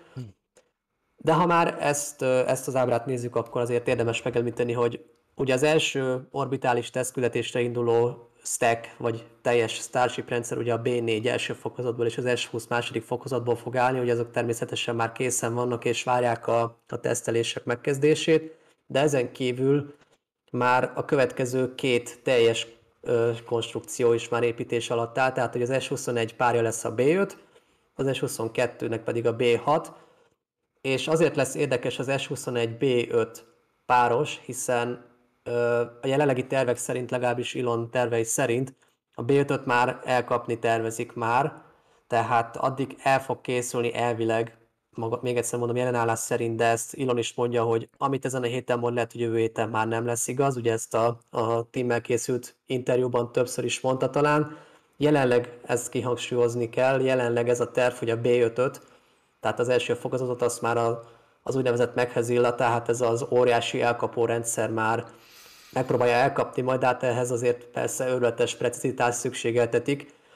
Az S21-ről ö, nincs információ, de valószínűleg az ugyanúgy fogja végezni majd, mint az S20, tehát egy irányított vízre szállást fog végrehajtani. Azt még persze nem lehet tudni pontosan, hogy hol. Az S20 valószínűleg ö, a Hawaii szigetektől 150 km-re észak-nyugatra fog ö, vízre szállni. Kauai szigetétől egész pontosan azt hiszem de a B4 is. Tehát az első orbitális ö, küldetéssel résztvevő fokozatok mind a kettő vízre fog szállni. Azt nem tudni, hogy, hogy utána kivontatják-e a partra, persze azt se lehet hogy egyáltalán egy, dar, egy darabban visszatérnek-e, hiszen, ö, hiszen azért talán meg is le, meglepő is lenne, hogy, ö, hogyha esetleg mind a kettő egy darabban térne vissza, de ez semmit nem fog levonni a SpaceX érdeméből, hiszen ha már elindul ez az egész óriási monstrum, már az önmagában egy siker lesz. Igen. Szóval látszik, hogy azért már előre gondolkoznak, és már két másik teljes Starship rendszer is építés alatt áll. Igen. Jó. Uh, videó? Uh-huh. Oké, akkor Mehetünk tovább. Gyorsan, egy pillanat. Igen, és akkor ha me- még itt egy pillanatra megállunk, akkor ugye Mhm. itt a, az orbitális indítóálláson található a Booster 4, tehát az előbb említett első orbitális tesztküldetés első fokozata, Uh-huh. de ez sem fog sokáig így maradni, hiszen ö, pont nemrég egyébként már a, ez az óriás daru a másik, ami most nagyjából a kép közepén látható, ez a Franken Crane vagy Kong nevű daru, ez már felvette azt a, azt a az emelő szerkezetet, amivel majd a B4-et leveszik az orbitális indítóállásról, hiszen azért a szerviztoronyra még kerül egy más. Ugye pont tegnap egyébként ez az úgynevezett Quick Disconnect Arm, tehát ez a, az egyrészt a tangolásért felel, másrészt pedig az indítás pillanatáig tartja lényegében az első fokozatot, és az indítás pillanatában gyorsan leválik, ugye ez ebből kapta nevét, vagy erről kapta nevét, hogy Quick Disconnect, tehát gyorsan leváló ö, egység, talán így lehetne leginkább le- lefordítani magyarosan. A lényeg, hogy ennek a rendszernek egy toldását építették rá a már meglévő szerviztonyon lévő egységre, viszont a további Uh, pillanat, csak műveletekhez- Bence botunk van, nem tudom, hogy látod-e. Némítva vagy. Na, de- de voltam némítva. igen, igen. Már intéztem, úgyhogy... Rendben, rendben. Nem, csak, csak biztosra megyek, hogy bocsi, bocsi, Dávid, Láttam, elnézést, láttam, Dávid. úgyhogy... Igen, ez a Kong. Le a botokkal. igen, tehát igen, a szerviztoronyról beszéltem, tehát hogy egyrészt ez a szerviztorony, ugye egyrészt ezt a tankolási rendszert fogja magába foglalni, másrészt pedig az előbb említett Pekhezillát, tehát ezt az elkapó rendszert, és ez akkora önmagában, hogy már valószínűleg útban lenne a B4, ezért valószínűleg le fogják venni a, erről az orbitális indítóállásról, és, és majd, hogyha felszerelték a, ezt az elkapórendszert, akkor pedig újra felteszik a, az indítóállásra, hiszen egyébként a statikus hajtómű teszteket, vagy tesztet, de nem lennék meglepődve, ha több lenne, uh-huh. ezen az orbitális indítóálláson fogják elvégezni majd. Még mielőtt tovább mennénk, egy dolgot hadd mondjak el, mert ez, ez szerintem egy érdekes dolog lehet azoknak, akik szeretik a csatornánkat. Nem minden videóhoz, de például ehhez is csinálunk, ha látjátok, ha itt az egeret alul viszem, akkor itt kiírja a különböző témákat. Láthatjátok, hogy ez az idővonal fel van osztva a különböző szegletekre, ez csak egy kis tip nektek egyébként, hogyha valaki egy specifikus részt keres mondjuk, vagy nem akarja az egészet végignézni, akkor tök könnyen lehet ugrabugrálni a különböző részek között. Közérdekű közlemény, ez volt. Vége. És akkor a következő vágó kép, mindjárt megyünk tovább. Uh-huh. Hát igen, itt még a, ez az első tankolási műveletek, vagy teszt tankolások, Füstöl a gőz. Látszik, füstöl a gőz, ugye szokás szerint viccesen, ugye mindig így mondjuk, de ugye ez egy ilyen pára kicsapódás lényegében ugye a nyomás kiegyenlítés miatt. Ugye itt folyékony nitrogént, cseppfolyósított nitrogént ö, tankolnak ugye a tartálykocsiból a valószínűleg a leginkább közelebb felénk eső tartályba. Igen, itt látszik a leírásból is, hogy ez egy szállító állvány, hát egy szép masszív szerkezet, de hát azért egy 70 méter magas és önmagában 300 tonna valószínűleg a, a booster, tehát az első fokozat, egy, ehhez azért egy elég komoly szállítórendszer szükséget. Na és akkor itt van az előbb említett Meghazilla, amit Bece néven viccesen chopsticknek, tehát evőpálcikának ö, hívnak. Ugye hát ez az az elkapó rendszer, ami majd megpróbálja elkapni a, a boostert. Tehát lényegében... Dávid, ide ne tegyen be a RGV-nek azt a videóját, ami mutatja az elfogó rendszer, elkapó rendszert, meg a, tudod, van de, hozzá egy animáció. Uh-huh. Aha, igen. Akkor egy pillanat, egy kicsit ilyen fapadosan, de behúztam. Igen? igen, tehát RGV Ariel megpróbált egy jó kis felvételt csinálni levegőből. Igen, itt még az a, az a művelet van, ami már egyébként, vagy ez az a rész van, ami már átkerült Uh-huh. Tehát ezt nemrég pár napja szintén átszállították, úgyhogy már ez a videó is már a múlté, vagy a múltat, múltat mutatja lényegében. a lényeg, hogy ezzel az óriási karral próbálják majd elkapni a boostert, tehát úgy kell elképzelni, hogy a, a booster ugye függőleges irányban megközelíti az, a, a szerviztonyot, ugye amin az, ez az elkapó rendszer található, és így hát lényegében rászáll erre a, erre a szerkezetre, itt látszik, hogy, vala, hogy persze ez csak egy ter- feltételezés, hogy hogy fog működni, de, de a jelenleg már látható alkatrészekből ez inkább talán a leginkább az a, a valósághoz közelebb álló, vagy legközelebb álló terv, vagy, vagy ötlet. De hát persze ez csak akkor lesz végleges, amikor majd ténylegesen látjuk működés közben. De ugye az előbb mondtam, hogy ez leg, legkorábban a B5-nél, tehát a második tesztindításnál kerülhet majd erre sor.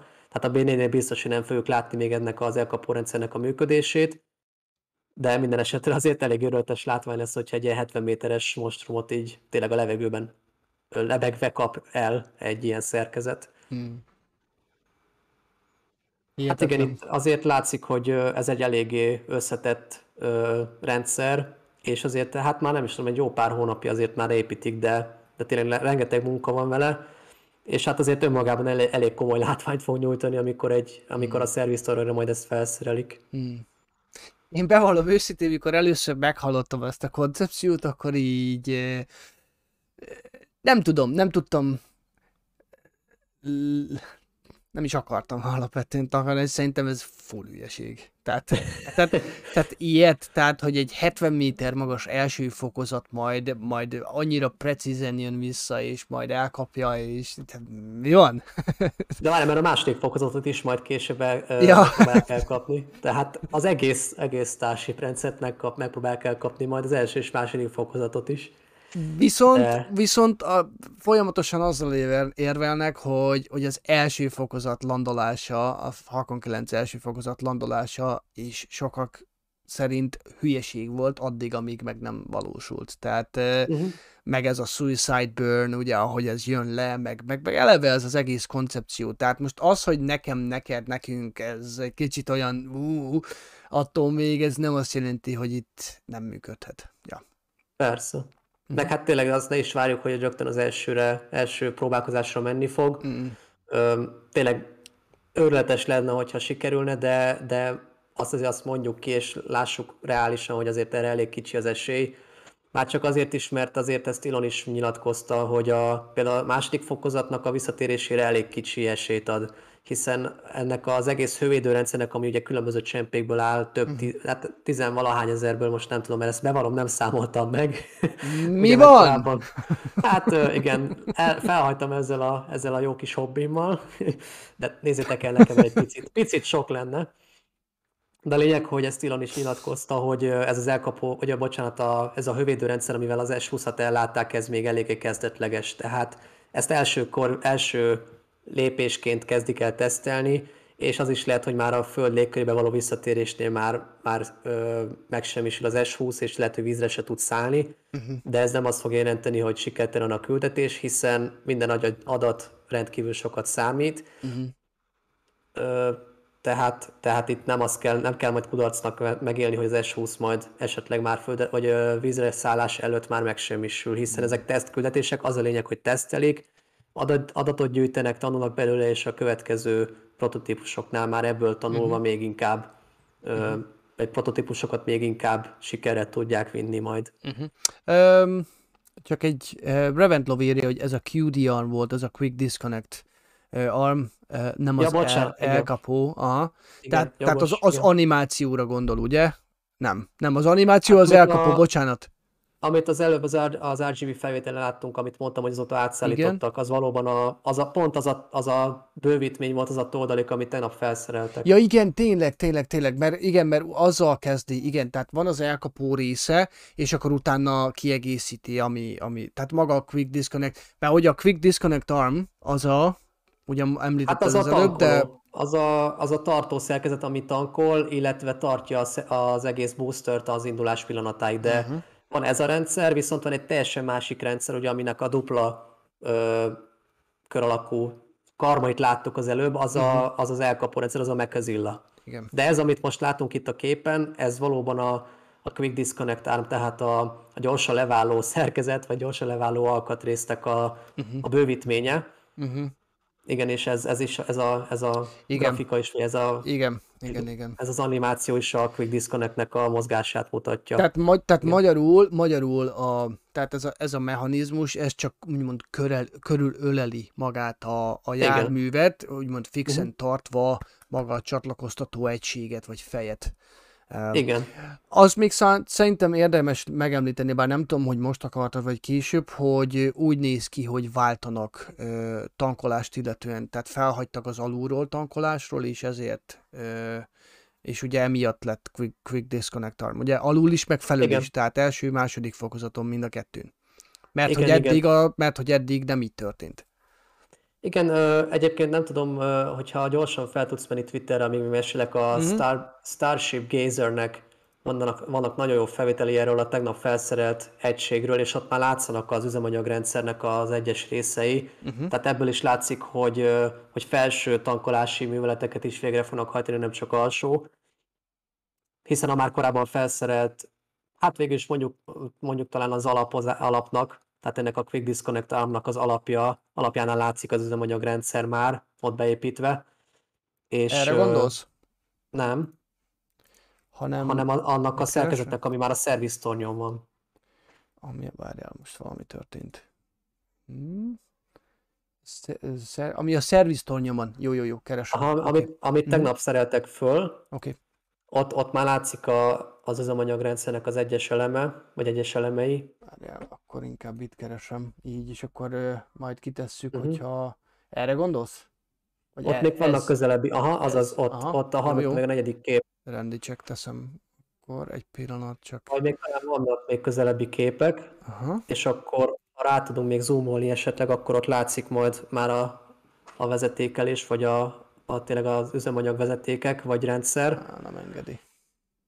Nem tudok Hát jobban nem rá, baj. nem tudok jobban rázumolni. Esetleg úgy, hogyha kiteszem külön képbe, és akkor talán na így. Aha, na itt Mhm. van. Na és ott, ott jobbra látszik már egy fehér cső, illetve egy nagyon sok kisebb Aha, ö, csővezeték. Az már a tankolási rendszernek a, az üzemanyag tankolási rendszernek a tehát ez részei. itt, ez itt ugye? Aha, igen, Ez így igen, igen. végig. Aha. És akkor Igen, igen, tehát így, ez- ja, itt jön ki. Aha. Aha, és ott majd ugye nyilván tovább építik, ugye ez a, ez a jobban benyúló rész, ami a booster felé van, ö, tehát a kép bal oldalán azt szerették fel tegnap. Uh-huh. Tehát ahol ugye most látszanak még a tartókábelek, ugye ezt az óriási részt szerették fel tegnap, és nyilván majd ehhez még ráépítik majd az üzemanyagvezetékeket is, de azért ez egy jó pár nap lesz, úgyhogy ez egy eléggé összetett rendszer. Megvárja, még van itt egy, még, még vannak pár fotók, még egy párat be tudok tenni, csak folyamatosan szenvedek azzal, hogy ugye megfelelően legyen vágva. Jó, oké. Okay. Közben nyugodtan... Uh, Aha.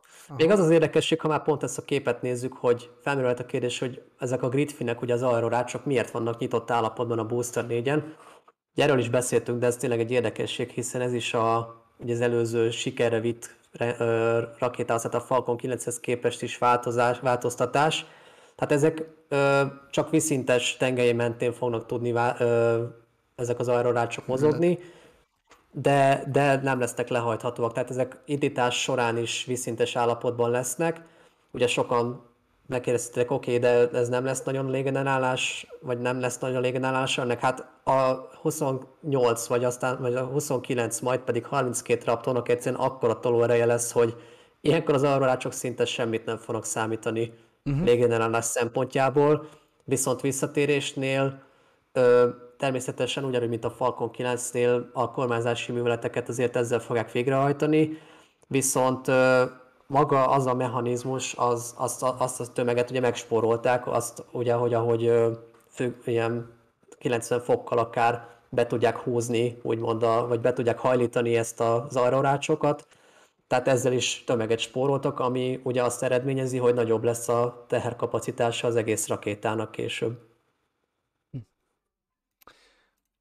Hihetetlen. Még egy képet a teljes, a teljes Booster 4-ről, meg ugye azért látszik, ez mondjuk ez egy nagyon jó felvétel. Ez nekem kifejezetten tetszik, mert azért így Hát egyrészt ugye nagyon sok minden látható rajta, ugye a, a félbevágott BN, B, B3, B, B3, igen, B3, szegény, az... nincs BN, B. Akkor ugye itt van a... igen, akkor itt látszik ugye, itt látszik az elkapó, hát a chopstickek, uh-huh. amiről az előbb Dávid beszélt. Akkor ugye tök jó, itt van a tankfarm. Itt már uh-huh. szerintem ráhelyezték. Ez szerintem akkor tegnapi felvétel, ugye? Talán ezen már... Hát uh, itt vagy, most pont nem látszik, látszik, amire ráhelyeztek, mert az most Szerintem a jobb oldali. ő lesz az, amit éppen ráhelyeztek. Már igen, már valószínűleg a Darum van, de még nem emelték rá. Aha. De ezt a napi felvétel szerintem igen. Akkor ugye itt az S, S20, aminek mhm. közben uh-huh. szépen kijavítgatták a hővédő elemeit, meg hát ugye a lényeg. Tehát azért ez így egy, egy nagyon komoly perspektíva, tehát hogy azért ide jön majd ugye majd a második fokozat. Tehát ez egy bődöltesen nagy szerkezet. Tehát, tehát minden nagy. Isten, tehát még egy high bay is nagy, vagy magas, tehát ez meg aztán tényleg, tehát hát hihetetlen. Tehát, és ez mind itt a szemünk előtt történik. Igen, hát ugye a, maga az egész Starship az 120 méteres lesz, ugye a, a, az Apollo-nál használt Saturn 5 vagy Saturn 5 rakéta az 112 méter volt, tehát már annál is nagyobb lesz, ugye több mint kétszer erősebb, és teljesen újra használható, tehát minden szempontból egy forradalmi űrhajó, vagy, vagy rakétáról fogunk beszélni. Mm.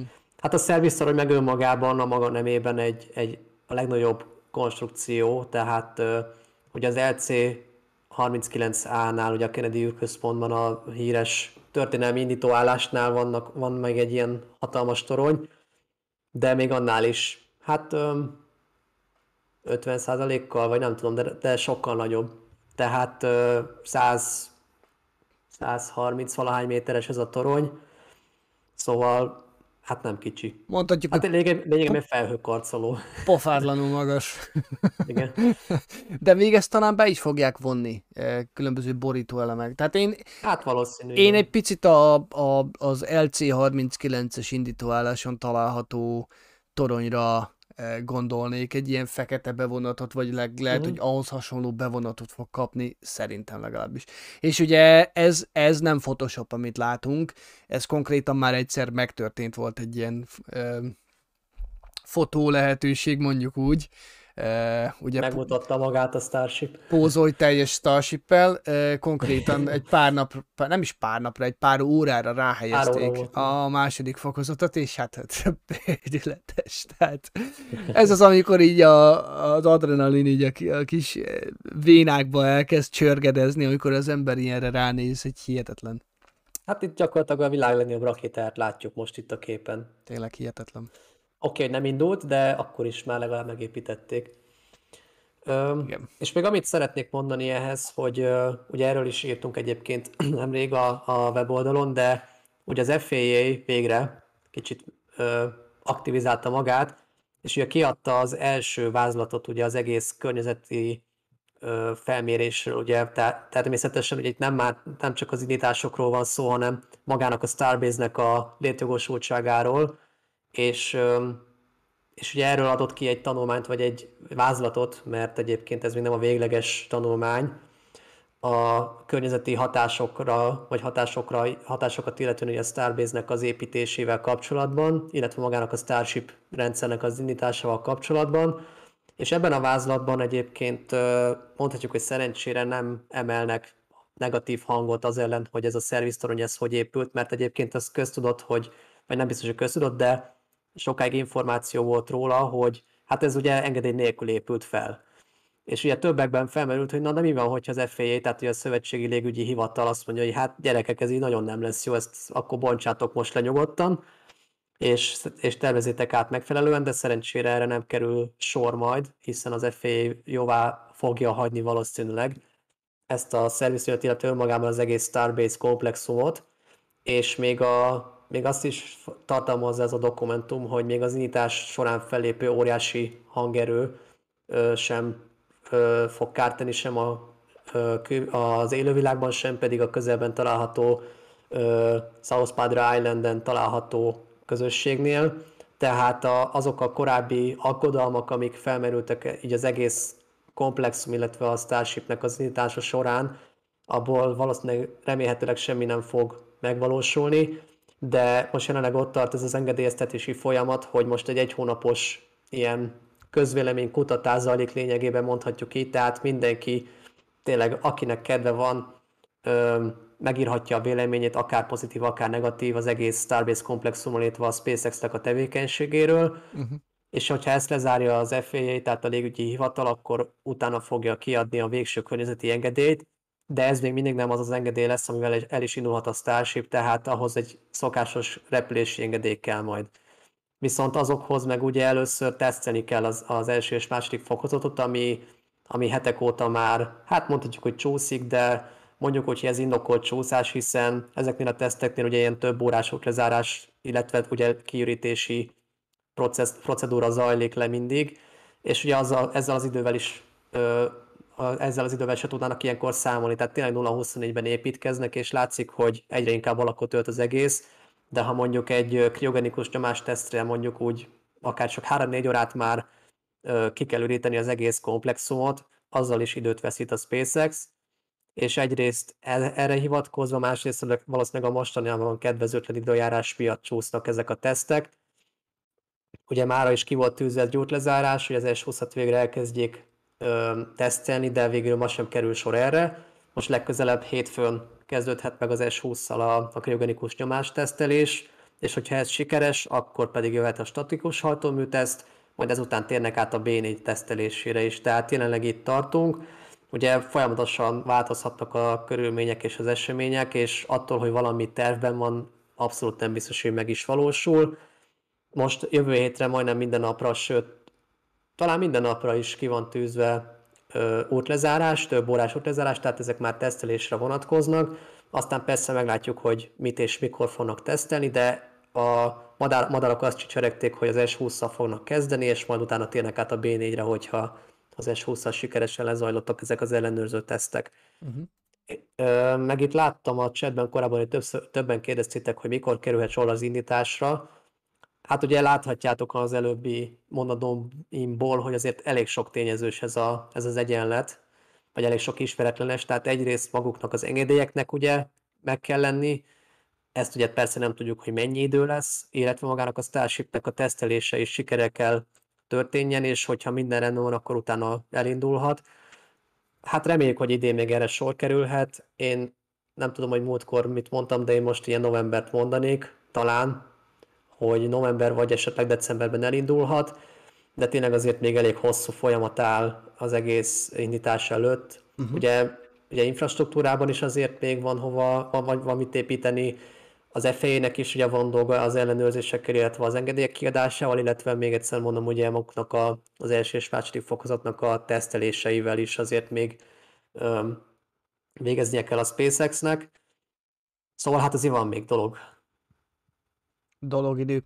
Uh, Vorus írta egy kicsit korábban, design error van az első flepek törzshöz csatlakozásánál, valószínűleg már eleve, uh, már eleve ebből katasztrófa lesz. Zárójelben a plazma telibe kapja az első flepek zsanérjait. Nem tudom, hogy erről hallottál-e, mert azt tudjuk jól, hogy a mhm, felső mm, flepek igen. mérete kicsit változott, ugye az eredeti Meg a, az képest. elhelyezkedés. Uh-huh. Most nem tudom, hogy ez, tehát Vorus arra érti, tehát ez még a, a korrekció előtti állapot, vagy pedig a korrekció után is design probléma Ez van. az előbbi. Ez még az első. Előtte. Tehát ez egy, ez egy előtte, mert az, amikor az s építették, akkor még ez a koncepció nem is létezett. Tehát uh-huh. ennyire, ennyire gyorsan változik a, a fejl, vagy ennyire gyorsan zajlik a, te, a fejlesztése az egész rendszernek, hogy uh-huh. már meglévő prototípusok már elavultnak számítanak, pedig még nem is indultak el. Uh-huh. Tehát ugye Elon nemrég nyilatkozta, hogy a, ugye a lever, tehát a, hát, a hátul, vagy a hátsó rész felé, vagy mondjuk, hogy a, a törzs hátsó feléhez közelebb Hátrésze. lesz vagy a hátrészénél lesz, hátrésze felé lesznek inkább ezek az aero elemek felszerelve, és kisebbek is lesznek. Tehát amit most látunk, az már egy módbéli koncepció lényegében, de úgy vannak vele, hogy ezt most már nem fogják szétszedni, hanem úgy elindítják, aztán meglátjuk, hogy, vagy meglátják, hogy, hogy hogyan teljesít, de már az indításnál is rengeteg adatot gyűjthetnek, tehát az, hogyha mondjuk tényleg már a levegő vagy a légkörbe való visszatérésnél elég, akkor, akkor is már nyert a SpaceX.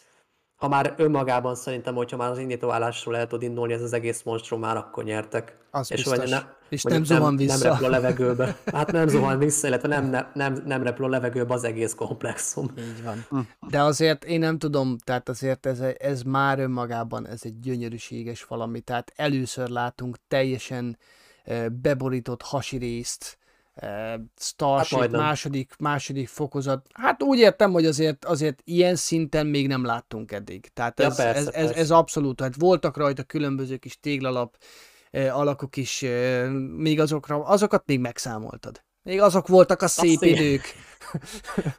A régi százszázas, Amikor régi még... idők volt, vagy fél éve.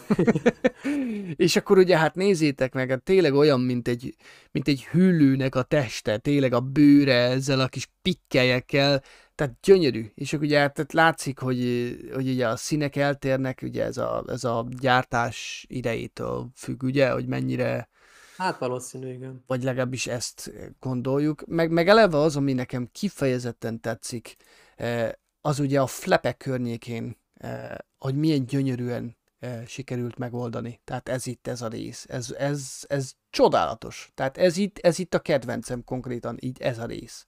Aha, így, igen, ez nagyon frankó. Gyönyörű, gyönyörű. És akkor, tehát elvileg ugye ez, hát, tehát közeles, közös, közösen lesz nagyon a, az űrsiklókon használt, az űrrepülőgépeken használt eh, megoldásokhoz. Persze darabokból álló hővédőborítás, de azért, azért újra lettem gondolva a koncepció elég keményen. Eh, szerencsére. Hát igen. Ja. Még ö, átmenjünk kicsit a gyártási területre, vagy? Uh-huh. Átmehetünk. Nem tudom, hogy ahhoz mit tegyek be, mert nagyon nem találok róla videót. Hát, RGV nagyon nincs. Maximum RGV fel. Koráb, korábbi van csak. Uh-huh. Tegnapi nincs Mm, Tegnap én, is Én nem látok. Figyelj, tegnapról van uh, maga a Disconnect Arm, de az nagyon rövid videó. Ez az, amit most betettem. Uh-huh.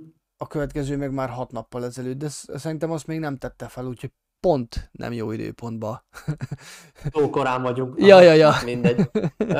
egyébként sok mindent ott nem is lehet megemlíteni, talán a leglényegesebb az, az hogy ugye a, a Super High Bay, vagy nem is tudom, hogy nevezem, az a sokkal nagyobb hangár, ugye, ami már most sem kicsi, de már még annak is egy bővített változata is már ö, elé, ö, elkezdett épülni, legalábbis az, ala, az alapozása.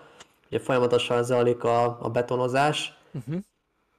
de még a tehát még nem kezdett el kinőni a földből idézőjelben, de az alapozás már zajlik, szóval az, az alapteretéből látszik, hogy ez egy őrületesen nagy épület lesz, ugye kb. ugyanolyan magas, tehát 80 méter, mint a már meglévő High Bay, tehát ez az óriási toronyhangár, ugye ahol a, a booster, tehát az első fogazatot építik, illetve a másodikat is beszokták fejezni, de még ennél is szélesebb, valószínűleg háromszor nagyobb épület vagy hangárt fognak, épületet vagy hangárt fognak építeni a SpaceX-esek, szóval ott akár egyszerre három Horzor rakétát, vagy akár második fokozatot is képesek lesznek építeni, és ez már bizony az a sorozatgyártás felé kacsingató művelet, hiszen ugye ezt is, erről is már többször beszéltünk, hogy ami most zajlik, az ugye egyrészt természetesen a prototípusoknak az építése, de a háttérben pedig folyamatosan egy sorozatgyártásra való felkészülést is jelent, és ahhoz viszont tényleg olyan kapacitásbővítés szükséges, ami, amit csak egy ilyen még nagyobb ö, toronyhangár képes ellátni. Tehát ott látszik, igen, hogyha az ki tudod nagyítani, Szabi, ezt a képet, hogy ott már látszik az alapozása az új high Próbálom, tehát... próbálom, próbálom egy fél pillanat. Oké. Okay. Hát ez így jó is lesz. Jó, oké. Okay. Tessék. Tehát ha. elvileg így fog kinézni. Tehát Aki látta hát, felvételeken, hogy mekkora a high bay, tehát ez így, ez hirtelen nem olyan nagy. Igen, egészen eltörpül. Igen. Tehát hát igen, látszik, de tényleg, hogy a sorozatgyártás, sorozatgyártásban szeretnék ezeket az első és második fokozatokat építeni, akkor bizony ehhez minél nagyobb épületek szükségeltetnek. Uh-huh. Igen, mert, Úgyhogy... hogy, mert igen, erről is volt egyébként korábban szó, hogy, hogy nagy valószínűséggel a, az útkereső tesztfázisok kora nem azt mondom, hogy véget ért, de, de az az, tehát nagy valószínűség, már cáfolj meg, hogyha tévedek, tehát, tehát olyat már nem fogunk látni, hogy második fokozatokat tudom én, 10-15 kilométeres magasságba esetleg tesztelgetnek, an, annak vége. Ó, Tehát, közben megint jönnek a botok. Az, lez, az lezárult. Na, kezdjük. Akkor ez, ez reméljük, hogy ez annak a jele, hogy kezdünk népszerűbbek lenni. szóval igen, tehát, tehát, hogy most már rá fognak menni a, a, a tömegtermelésre, mert már most már a teszt, a teszt szakasz véget ér, és ugye ezt mindig próbálják kihangsúlyozni ezekben a műsorokban, hogy, hogy itt, hogy itt Bokacsikában, tehát a Starbase telepen, itt nem egy, kettő, öt járművet akarnak építeni, hanem hanem egy tömeg, egy tömeggyártást e, szeretnének kivitelezni. Tehát itt ez a hely ontani fogja magából a Starshipeket, és itt tervek szerint több száz és ez nem vicc, konkrétan olyan szinten le akarják vinni a gyártási költségét, hogy, hogy, hogy innentől kezdve egyre több olyan épületet fogunk látni, ami tényleg a tömegtermelés irányába fog menni. Tehát a hagymasátrak szerintem egyre kevésbé lesznek relevánsak, és, és szerintem egy, tehát én úgy gondolom, hogy meg fog, meg fog valamikor nem sokára újulni maga a Starbase telep, és a, a kísérletező teszt helyszínből egy, egy tömeggyártásra érett komplexummá fog uh-huh. változni. Hát igen, azért valamennyire behatárolja őket ugye a, a természeti adottság, mm-hmm. tehát azért ez egy mocsaras terület, tehát a végtelenség nem tudják bővíteni sem a, ezt a gyártási komplexumot, sem pedig az előbb látható, vagy látott indítási komplexumot, de ugye láttam már tervezott rá, főleg az indítási részhez, hogy hát még majdnem még egyszer ekkora lesz, mint most, pedig bár most sem olyan kicsi, de ugye egyrészt még egy szervizszornyot, még egy orbitális indítóállást terveznek felépíteni, még uh, szuborbitális tesztpadokat próbálnak majd valahova még bezsúfolni, uh-huh. tehát azért még itt vannak bővítési lehetőségek, nem sok, de tényleg az utolsó négyzetcentimétert is megpróbálják kihasználni, úgy ezen a mocsás területen, ahol lehet építkezni. Szóval tényleg nagyon klassz látni, hogy alig pár év alatt hova fejlődött ez a Starbase, és még hova fejlődhet majd mondjuk két-három év múlva. Hát várjatok, most akkor beteszek egy felvételt, ami 2020. június 10-én készült. Adjatok egy fél pillanatot, csak ebből ki kell lépjek.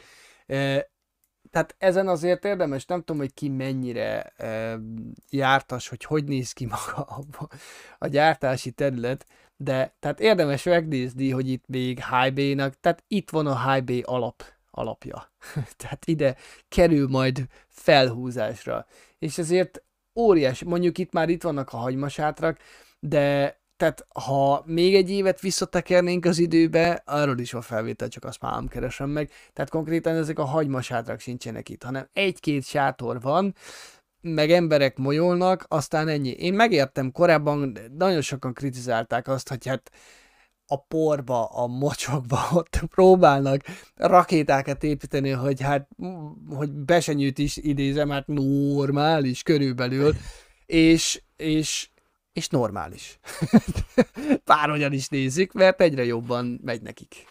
Igen, tehát a, a folyamatot kell látni, nem az, hogy éppen hogy néz ki, vagy éppen mi zajlik. Igen. Tehát az egész, egész, persze nem lehet átlátni az egész koncepciót, mert nem tudhatjuk, hogy a SpaceX-ek milyen tervei vannak, de tényleg ahogy kezd kibontakozni, meg alakot ölteni az egész Starbase komplexum, mind a két nagyobb részével, tehát ugye ez a gyártási rész, amit most is látunk, illetve a, az indítási komplexum azért uh, tényleg őrületes lát, vagy tényleg a földből, vagy a semmiből nőttek ki ezek a, az építmények uh-huh. alig pár év alatt. Tehát uh-huh. itt nem arról van szó, hogy már évtizedek óta épül, és akkor jaj, végre már valamit látunk, hanem itt tényleg pár éves semmi nem volt. Ja. Csak egy nagy mocsár. Ja, ja, ja, ja. És akkor most itt van, itt van a... Hát, hát na, fel, felfoghatatlan, bárhogy is nézzük. Amúgy Reventlov azt írja, hogy lesznek még második fokozati indítások, például mikor, mikor az elkészült példányokat átreptetik a tengeri platformra. És akkor még egy, szerintem egy pár percet esetleg a tengeri platformoknak bár én úgy gondolom, hogy hát, nagyon változás nincs. Tehát... Ö, hát az utóbbi hetekben én nem is láttam hírt róluk. Annyit uh-huh. lehet tudni, hogy a amelyik pont a Starbase-nél nem messze van, azt hiszem a Phobos. Uh-huh. Őt, őt még el se kezdték szinte leszerelni.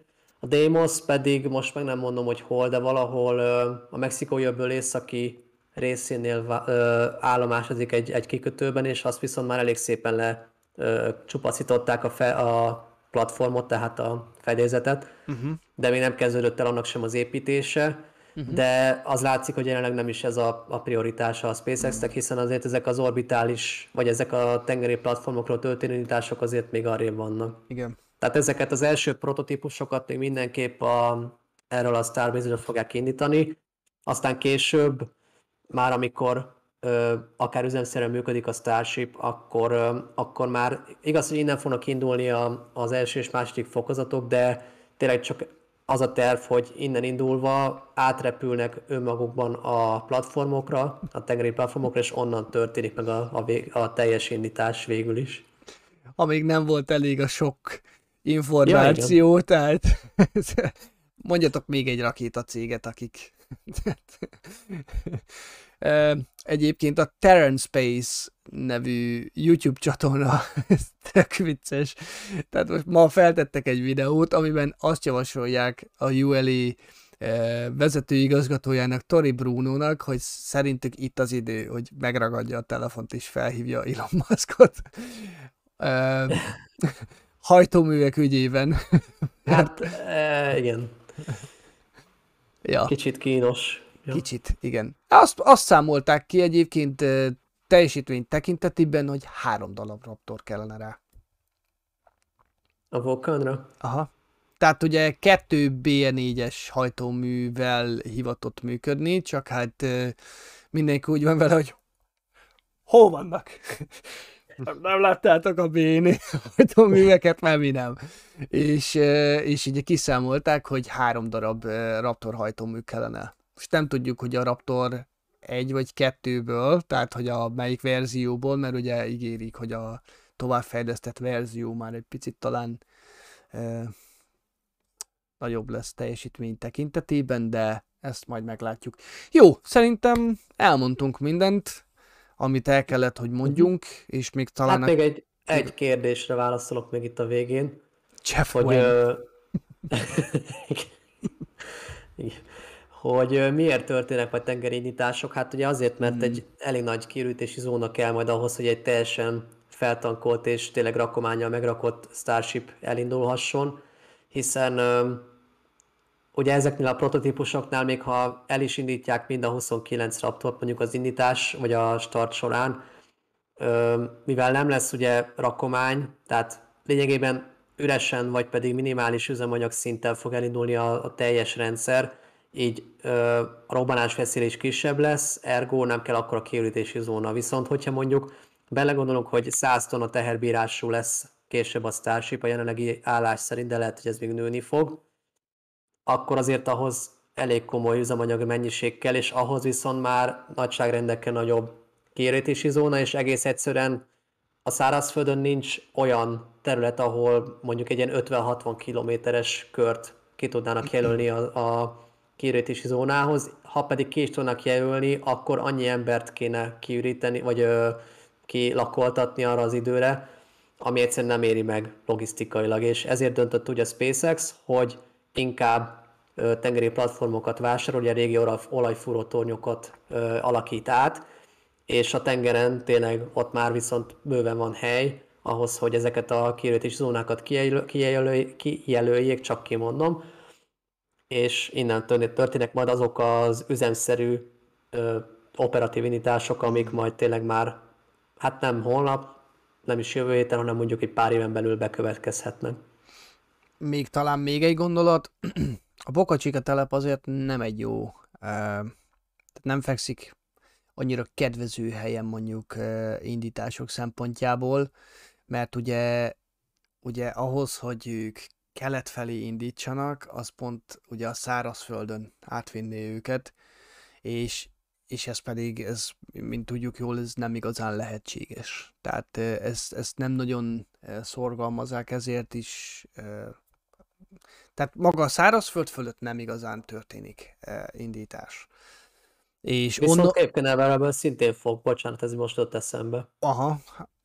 Hát De hát az is kérdés, hogy mikor, platformok de... és igen, Cape, tehát. Mhm. mert az egy ideális helyszín, és azért tehát én úgy gondolom, hogy képnek azért mindenképpen meg kell birkóznia egy ekkora, tehát azért, hogyha a Saturn 5 eh, indulhatott, akkor én úgy gondolom, hogy, hogy talán, talán a, a helyszínnek van létjogosultsága.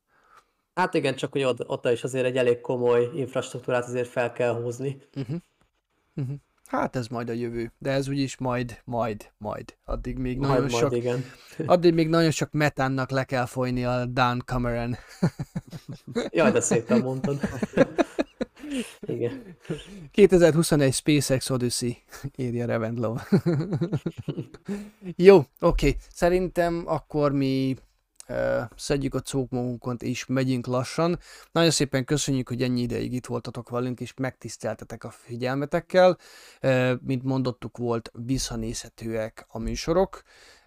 Kövessetek minket, lájkoljatok minket, vigyétek hírünket, hogyha tetszik, amit csinálunk. Tényleg ezeknek a műsoroknak az a célja, hogy viszonylag konyha nyelven próbáljuk visszaadni azt, hogy mi történik a világban, űrutazás tekintetében. Természetesen korán sem tudjuk lefedni a teljes spektrumot, próbálunk szemezgetni, és próbálunk olyan témákat választani, amik, amik mainstream, általában az emberek nagy többségét érdeklik, vagy pedig olyan jelentőséggel bírnak, mint például a kínai események. Mert nem biztos, hogy mindenki úgy kell fel hogy úristen, mi történt a kínai űri, űrutazásban, de ettől függetlenül, de ettől függetlenül ez még hihetetlenül érdekes, úgyhogy, úgyhogy reméljük, hogy, hogy találtok ezzel kapcsolatban is értékelhető hírt, ami, ami szerintem hétköznapi ember számára is érdekes lehet.